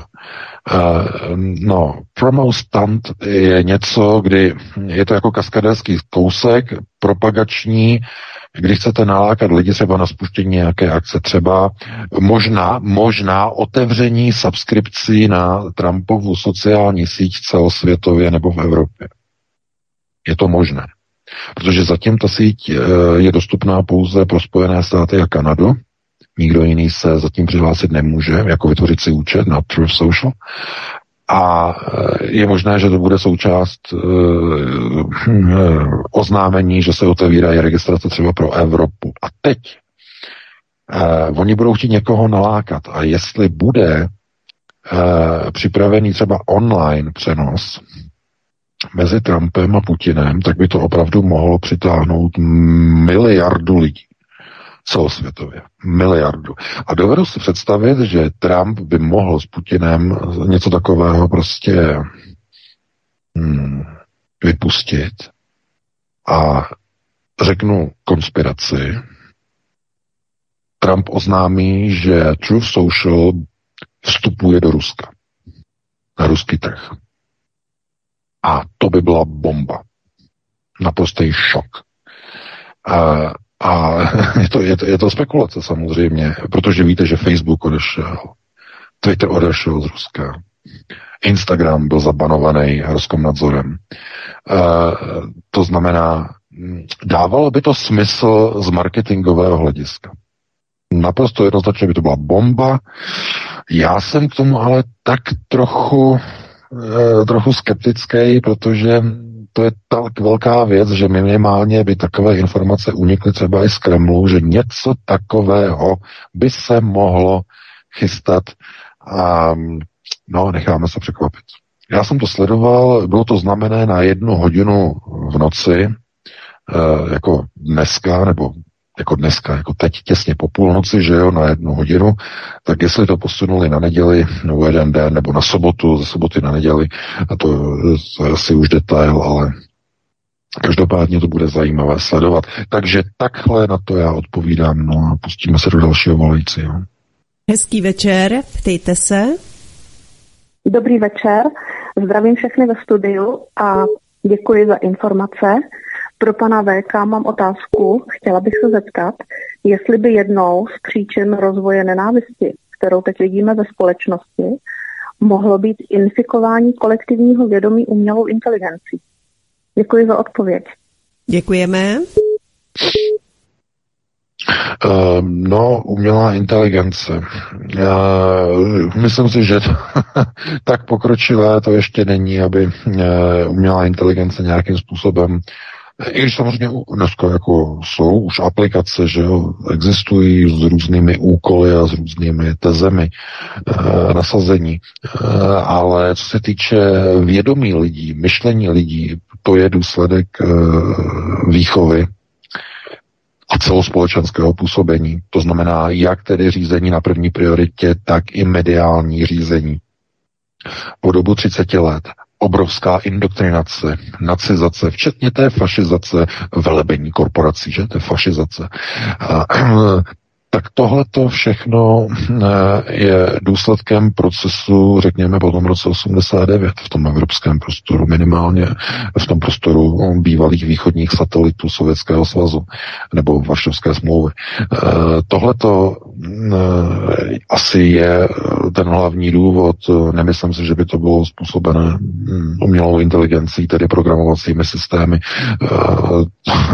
Ano, víme, že co se týče vakcín, tak tam jsou skutečně takové šmejdy, které opravdu mohou inter, interak, interreagovat, že v interakci eh, s jednotlivými neurony, že s, něk- s jednotlivými tkáněmi je potom možné pomocí různých technologií sledovat eh, nebo ovlivňovat eh, v podstatě některé neurony člověka, že pomocí radiofrekvencí a tak dále. Jsou velice nebezpečné záležitosti, ale co se týče umělé inteligence, tak chování lidí, to, jak se chovají a není samo, samovolné nebo není to způsobené umělou inteligencí, je to zkrátka dané eugenickým zářením. Úplně nejlepší odpověď je důsledek eugenického záření, které zahrnuje výchovu v rodině, výchovu ve společnosti, výchovu ve školství, působení médií, působení léků, působení potravin, působení společenského a politického života. To všechno vytváří eugenický prostor, který působí a přetváří každého člověka. A je-li v tom daném prostoru člověk vystaven těmto procesům působení, jakože se tím vyhnout absolutně nejde, je-li jim vystaven po nějakou dobu, třeba osmi let, neustálé propagandy a masírky proti Rusku, tak se to projeví v té nacifikaci toho člověka. E, většiny lidí, na některé lidi ne, a na které lidi se to neprojeví? No, kteří mají, ochran, mají schopnost uh, ochrany proti těmto eugenickým uh, vlivům, proti uh, tomuto působení, tomuto záření. Jak to funguje?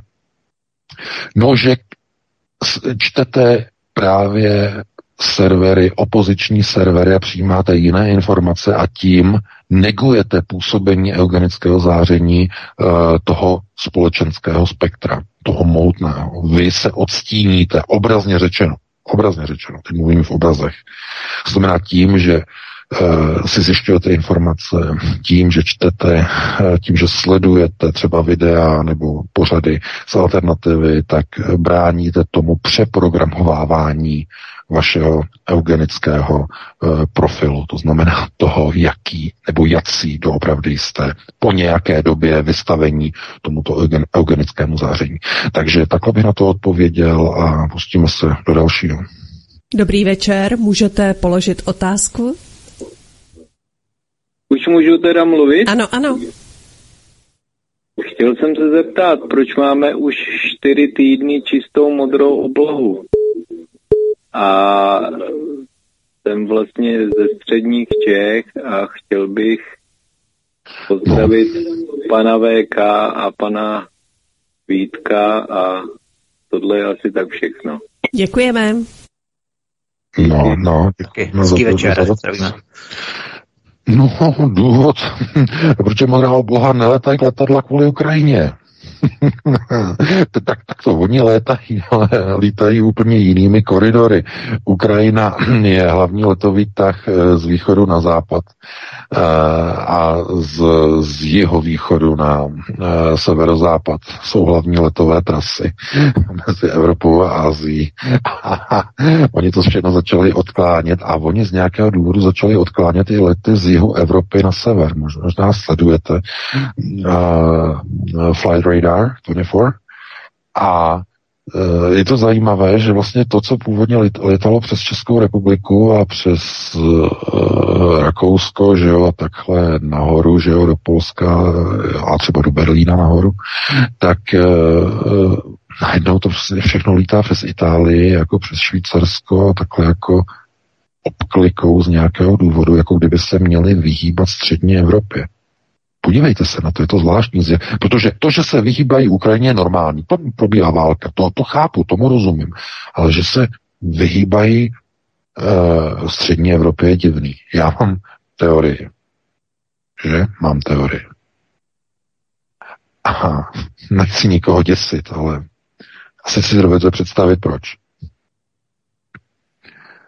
vzhledem k té, tomu proti, proti ruskému etosu, nasunování zbraní z Česka, Polska, Slovenska na Ukrajinu, ruská a chápete, jaký jiný důvod by byl, proč oni se vyhýbají vlastně té střední Evropě, těm, těm, těm třem zemí, že co takhle oblétá úplně okolo, z jakého důvodu, z důvodu to je. Uh, ano, hlasí nám to do redakce jako, jako, jako mnozí, jako že prostě modrá obloha, že Česká republika modrá obloha, Slovensko modrá obloha, že jo, a Polsko modrá obloha, všechno prostě modré oblohy, uh, všechno tohleto a má to nějaký důvod, ale uh, kvůli Ukrajině to není. Jo, je to, je to způsobené tedy částečně, částečně samozřejmě.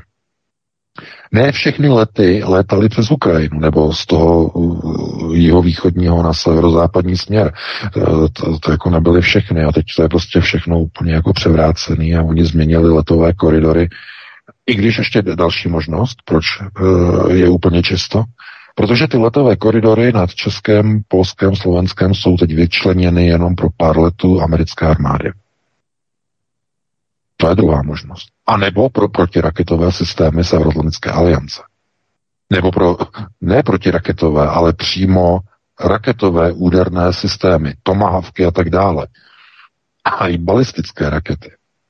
No a ty nemůžou být rozestaveny v místě, kde probíhá civilní letecká přeprava. Je to tak? Když máte válečný konflikt nedaleko za hranicemi, že jo, tak e, a čekáte, že třeba Rusové se pohnou směrem na západ a na to rozmístí ve střední Evropě raketové systémy, no tak nad něma nemůže probíhat letecká přeprava, ne? Je to tak. Dává to smysl? Dává. Takže ti zmetkové se chystají na něco, dámy a pánové. Myslím tedy Severoatlantická aliance. Na něco se chystají. No já, jako to není prostě jako nějaký strašný, to prostě konstatuju jako fakt. Jděte se podívat, jako jo, na Flight Radar. Je to zvláštní, vyvolává to určité konotace a uh, jako pěk, ano, počasí je pěkný, počasí je pěkný. No to bylo konec konců i v Nevadě, že? Po každém termonukleárním výbuchu, když se rozplynul mrak, tak uh, potom asi půl roku tam nebyl jeden jediný obláček, že? Že ty částice vlastně to všechno odzářily, všechno, potom jenom svítilo slunce skoro, skoro půl roku, jediný mráček tam nepřišel. E, ale to už zase s takovým tím eh, až eh, jakoby sarkastickým přesahem, to já zase nechci, takže pojďme dále do dalšího volajícího. Hezký večer, jste ve vysílání, můžete se ptát. Mm-hmm. Dobrý večer, pane VK, tady Jaroslav Skolína. Já bych se chtěl zeptat, jaký, jaký máte eh, postřeh eh, od Vatikánu, od papeže Františka. Jestli něco víte, jak se tomu on eh, staví. Děkujeme. No, hm, co se týče hm, rohatého ve Vatikánu, já myslím, že o něm tam je rozhodnuto úplně všechno, protože že on byl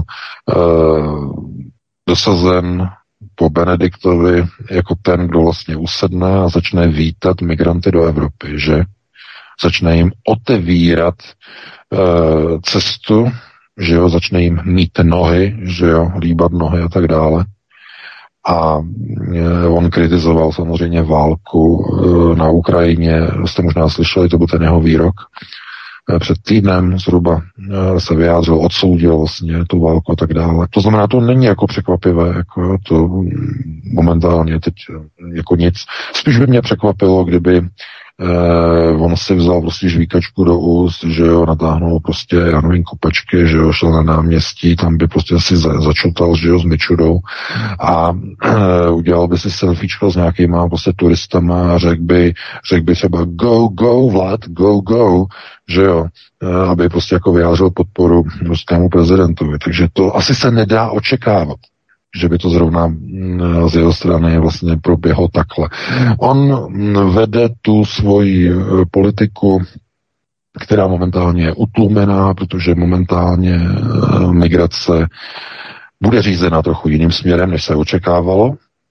Korporacím to vyhovuje, že fašizační proces. Eh, Češi, če, Česi vy zůstat doma, vy nepracovat tady, vy nekrást tady, vy, vy jít doma. Že jo, takhle začnou říkat. A, a, že jo, tady ti korporátčíci. No proč? Z jakého důvodu? No protože tam, kde by měli pracovat Češi, tam začnou pracovat za ty nízké mzdy Ukrajinci import lacené pracovní síly.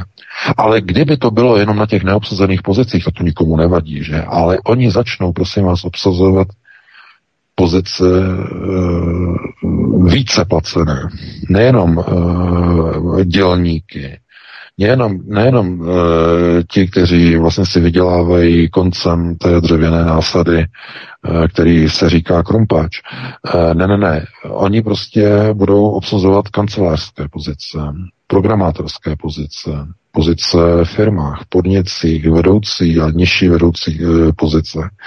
V bankách bude spousta Ukrajinců a budou si otevírat eh, bankové, bank, bank, eh, bankingové, eh, nebo jak se mu říká, bankovní, že? bankovní účty. Budou mít internetový bankingy a všechno, budou potřebovat prostě mít všechny služby v tomhletom, že jo, v jejich naturálním jazyce, v ukrajinštině. Takže banka řek, řekne co? My v tom vidíme bankovní potenciál, řekne banka. To už je dneska, že jo. Takže eh, otevře e, pro Ukrajince například jednu přepážku. Koho tam potřebuje? No potřebuje přece ukrajinskou bankovní úřednici, která umí dělat e, v bankovním sektoru, která pracovala v ukrajinské bance, Oni zaučí na e, místní měnu, že jo? A, a, a, a, a co? A už najednou dělá, už je to bankovní zaměstnankyně, to Ukrajinka, je to uprchlice a ona dělá už v bance. A co třeba účtařky v účetnictví, že jo? A co podnikání, že jo? Budou potřeba konzultace pro ukrajinské podnikatele na pracovních úřadech, překladatele a tak dále. A budou pracovat jako úřednice na úřadech Ukrajinky a Ukrajinci. A najednou už to nejsou dělníci, už to nejsou kopáči, krumpáči, ne, ne, ne, ne, ne. Už to nejsou ani zedníci, už jsou to najednou úředníci. A co školy? No, tam budou ukrajinské děti, budou se učit sice ten jazyk té dané hostitelské země, ale e, budou mít výuku i v té ukrajinštině, že jo, budou to bude e, jako kombinované. A teď musí být nějaká interakce mezi těmi ukrajinskými učiteli. A tou školou, to znamená zase tlumočení, to znamená všechno, to znamená Ukrajinka, která třeba v České republice už 10-15 let bude tlumočit, to znamená zase bude mít lepší pozici, to znamená tohle to všechno de facto vede k překreslování společnosti. A všechno kvůli tomu, že zkrátka byly v roce 2014 dopuštěny nacifikační procesy na Ukrajině za asistence Spojených států, za asistence amfetaminových koláčků paní Nulandové, která v prošívané modré vetrovce igelitky rozdávala papání hrdlořezům z pravého sektoru. To je ten obrázek, ten děsivý obraz. Oni jsou za to zodpovědní. Oni 8 let zabíjeli svoje vlastní obyvatele na východě Ukrajiny jenom kvůli tomu, že si dovolili mluvit rusky a že si dovolili se narodit s etnickým ruským původem na Ukrajině. To je důsledek. Takže znovu bychom zašli do velkých přesahů. Na to nemáme čas, pustíme se do dalšího volajícího. Příjemný večer, jste ve vysílání, můžete se ptát. Dobrý večer, pozdravujem z Korniksteinu pri Frankfurte. Pán VK, jeden postreh na vás. Na nákupnej fronte už nie je taký kľud. Dneska som si mohol kúpiť už len jeden pitlik mouky. A mám na vás otázku, či sledujete uh, to hlasovanie v tom nemeckom parlamente o tom povinnom očkovaní. Či je to pozastavené, alebo to nejak vypršalo do do pozadia. Já Děkuji velmi pěkně. No, já děkuji za dotaz. Děkujeme. Děkuji za dotaz. No, tam, tam došlo k mohutnému posunu. Já jsem o tom teď hovořil. Uh, oni uh, nechtějí to prosazovat uh, skrze Bundestag. Uh, oni teď vlastně uh, se obrátili na uh, Evropskou unii a chtějí to udělat jako evropský vakcinační mandát, dámy a pánové. To, je, to by bylo na extra velké téma jak říkám, na to nemáme čas, ale já jsem o tom hovořil, to je, to je ta hrozba. Zatímco teď všichni se dívají na Ukrajinu, že jo, všechna média jsou zaplněná, zapáclá prostě Ukrajinou, tak eh, ve skutečnosti oni už ti zmetkové chystají evropský vakcinační mandát. Mandát znamená povinné očkování na evropské úrovni. Evropské úrovni. Ne na státní, na evropské úrovni. Z nařízení Evropy. To je ta, to je ta hrozba.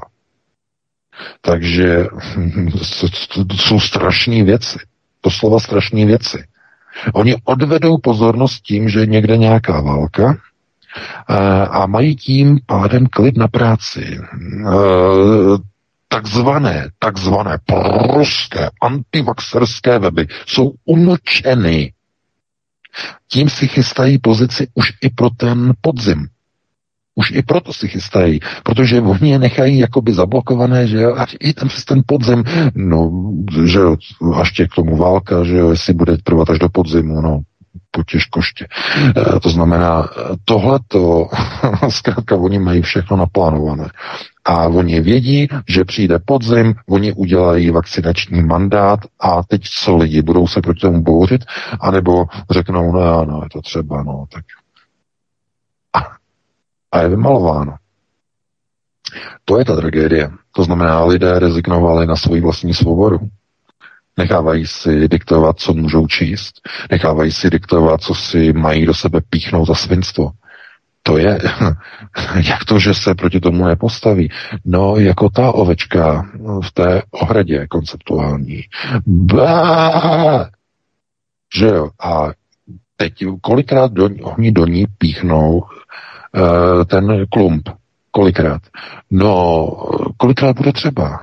Eh, kolikrát bude třeba zatočit kličkou eh, na penízky ve Pfizeru, že jo, kasička, cink, cink, cink, cink, kasa cink. Kolikrát bude třeba vytočit peníze z vakcinačních mandátů. Tolikrát ta ovečka povinně bude očkovaná.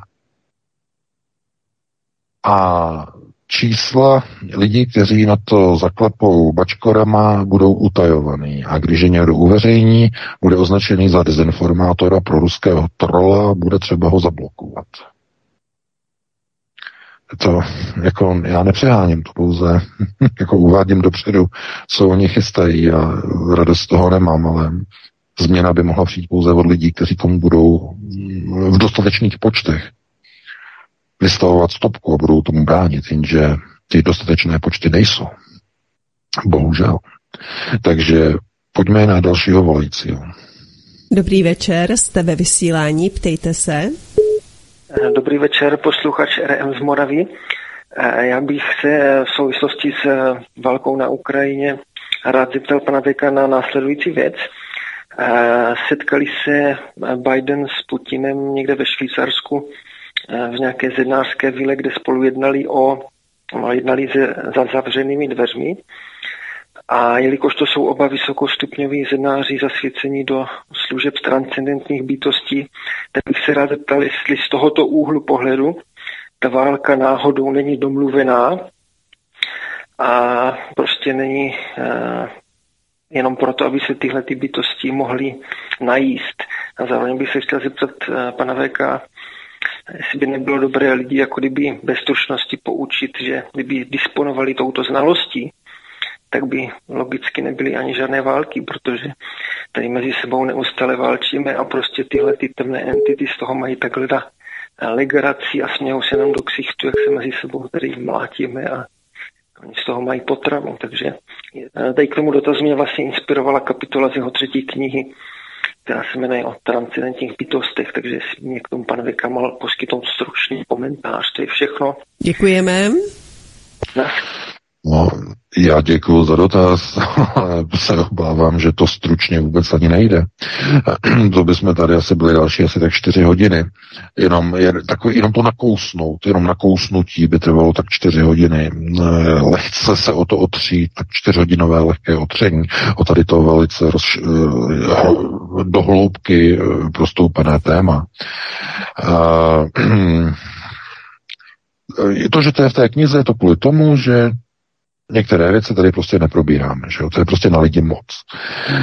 Kdo to chce, tak prostě si to pořídí a, a tak dále, a tak dále. Ale um, co se týče válek jako takových, ty nevycházejí eh, důsledek toho, že to je potom zne, eh, ne zneužíváno, využíváno potom k nějakým věcem temných záležitostí, takhle bych to řekl diplomaticky, tak to je něco jiného. Ale proces nacifikace toho zla, které je indukováno do lidí, je vytvářeno koncepty řízení jako součást nějakého plánu. A ten součást toho, nebo to hlavní gro toho plánu je získání, získání světové vlády nad touto planetou. Světovláda. A všechno tomuto procesu je podřízeno. A o tuto světovládu usilují dva domy. Chazarští, chasičtí. Že? To znamená Dům Sion a na straně druhé Halachim. Že? Protože oni neutváří domy. Že? Halach, eh, Halachim, tedy ti z nichž tedy ti hlavní, že jsou chasičtí, uh, tak uh, oni mají jiné koncepty, že nevytváří jakoby na bázi šlechty, protože dům je šlechta, že? To znamená, ten Sion, Rothschildové, když získali šlechtické tituly, tak vlastně začali vlastně si vytvářet jakoby dům, že jo, šlechtický dům. E, tak tady ty vlastně e, sionističtí a chasičtí proti sobě stojí a de facto to je ten střed, že válka mezi že a že. A ta válka je vedena právě o světovou kontrolu. A aby to bylo úplně přesnější, jedná se o boj, který má ustanovit vlastnictví nad planetou. Nikoli v kontrolu, nikoli v uh, správcovství, které vlastně funguje jakoby do této doby, ale čistě kontrolu nad planetárním nosičem jako takovým, což v těch okolních procesech řízení, které jsou úplně nahoře, nejvyšších, v současné době neplatí. To znamená, oni byli dosazeni pouze jako správci. A to, že mezi sebou teď v podstatě stojí proti sobě jako dvě skupiny, které uh, se v podstatě rozešly v konceptu hlavního řízení, to znamená, jestli se pojede teorická nebo talmudická eh, cesta, to znamená, jestli se pojede uh, cesta Velkého Izraele jako hlavního řídícího státu a Jeruzaléma jako hlavního města světa, anebo jeho zničení naplnění talmudického proroctví, že a v bázi nebo na základě toho získají sionističtí vládu nad celým světem, že od Mojžíše, tedy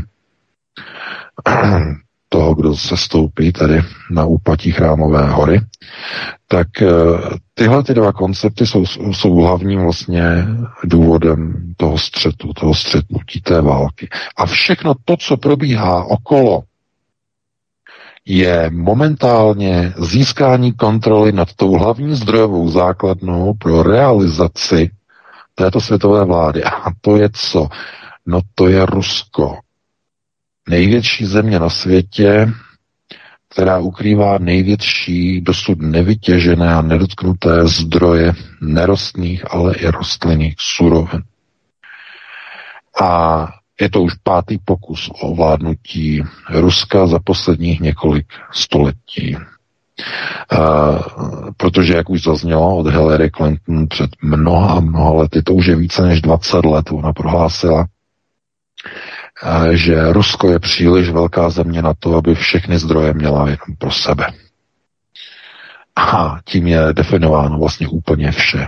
To znamená, snaha o rozbití Ruska je vedena k tomu, aby ty rozbité státečky byly slabé, aby neměli moc peněz, aby se zadlužili u londýnských kancelářích a kdo je v dluhu, ve velkém dluhu, který nemůže splatit, stává se otrokem navždy a na věky jako Česká republika, která má už nesplatitelný dluh a je tudíž otrokem.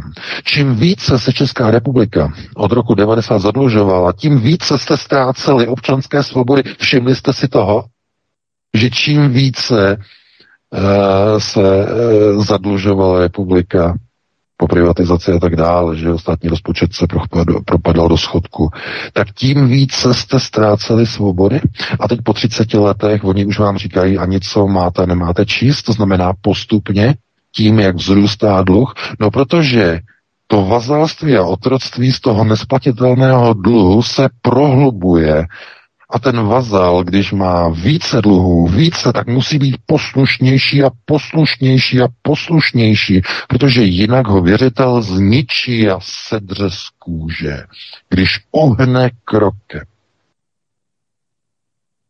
To je princip londýnských kanceláří. Takhle řídí většinu světa. Tedy toho světa, který neřídí pro změnu chasičtí. A to je asi eh, takové to nejtvrdší prostě konceptuální probuzení kohokoliv, kdo začne vlastně konceptuální procesy řízení, konceptuální gramotnost studovat. Tady to uvědomění si. Jaký je vztah mezi lidskými svobodami a státním dluhem, dluhem národa jako takové. Takže takhle bych na to odpověděl. No a pustíme se do dalšího volajícího. Tak do posledního posluchače se pustíme už. Máme před 10 hodinou. Tak. Hezký večer. Můžete se ptát, jste ve vysílání. Halo. Eh, dobrý. Ano, můžete, můžete, se? ano, slyšíme. Jo? Takže dobrý den, pane VK. Prosím vás, co si myslíte o jedné z teorií vypuknutí války na Ukrajině z důvodu eh, pomalé aktivace, respektive otvírání se arch, které se nachází jak na severozápadě Ruska, Egyptě nebo radně Atlantiku. Jedna z největších je pod Národním parkem Oležské písky na Ukrajině a druhá snad i pod Kijevem. No, tajná mise amerických vojáků měla být první, kdo vstoupí dovnitř, ale Rusové je předběhli. Víte prosím, co je o existenci vystupujících arch na povrch pravdy? Děkujeme. No, to, to, to je se jedno z těch témat s tím maximálně rozčepěřeným přesahem. Uh, to by bylo to ne, to, to bychom opravdu nestihli. Uh, já bych na to odpověděl takhle. Uh, Přesně to, o čem paní teď hovořila, je zobrazeno, zachyceno v programovacím hollywoodském filmu Tenet. Pokud jste neviděli ten film, tak si ho někde zhlédněte. nevím, jestli někde na nějakých těch platformách, e, půjčovnách nebo Netflixech, e, já nevím, sežeňte si ho, nebo na ulož to, že ulož to, CZ, ale e, tam je, to, tam, je, tam je zobrazený model. Model. To znamená, jak lze zabránit nějaké události, když nastane ještě předtím, než se stala. Tam je to zobrazené. A jestli toto se eh, týká zrovna procesu na Ukrajině, eh, to, to, to, je, to by bylo na strašně eh, velké a mohutné rozbory s obrovskými přesahy. Na to opravdu jako teď jako není čas. Mm, ten konflikt, který tam je, je hlavně v té konceptuální rovině tam bych nehledal teď momentálně nějaký uh, hlubší zástupný model ve smyslu toho, hm, jak probíhají eh, třeba některá jednání na bázi um, takzvané exopolitiky, která je součástí okultních procesů řízení. A jenom v závěru našeho pořadu ještě jedna důležitá věc, protože to je vlastně souvisí to s tím tím úplně jakoby doslova píše nám e, poměrně dost lidí a připomínají a tak dále, a tak dále, že ty okultní procesy řízení, že co to znamená, e, jestli to má něco společného jako e, s nějakými nadpřirozenými záležitostmi, nebo je to něco mysteriózního, mystického, e, co tím okultním procesem se vlastně myslí. Prosím vás, tohle je to zásadní nepochopení.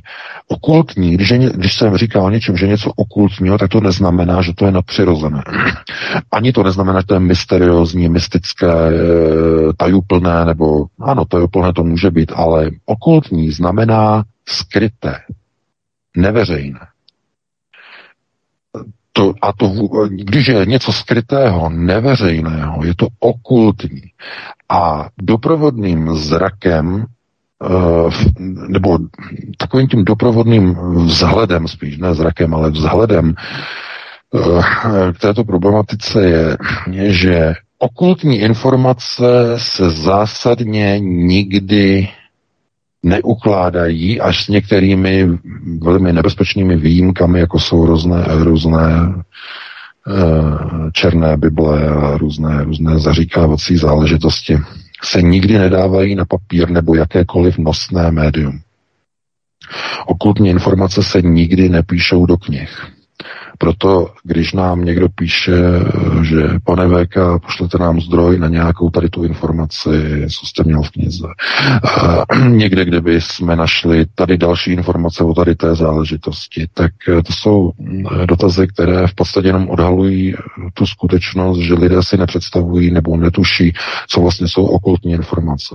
Jsou to skryté informace, které nemají žádnou listinnou elektronickou podobu. Jsou poskytovány zrakem, věmem, audiovizuálně, pocitem, mentálním prožitkem, projekcí jsou předávány jako unikátní informace nositeli.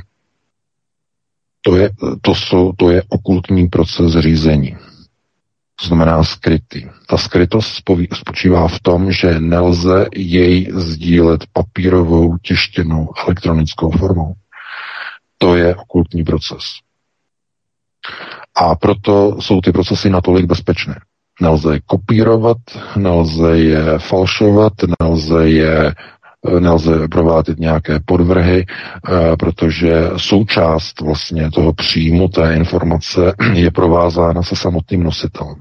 No, ale to by bylo na velké, jakoby zase velké přesahy, velké povídání, protože to bylo třeba jako k tomu jakoby doplnit k různým archám a dalším. E, možná, že se k tomu v budoucnu někdy vrátíme.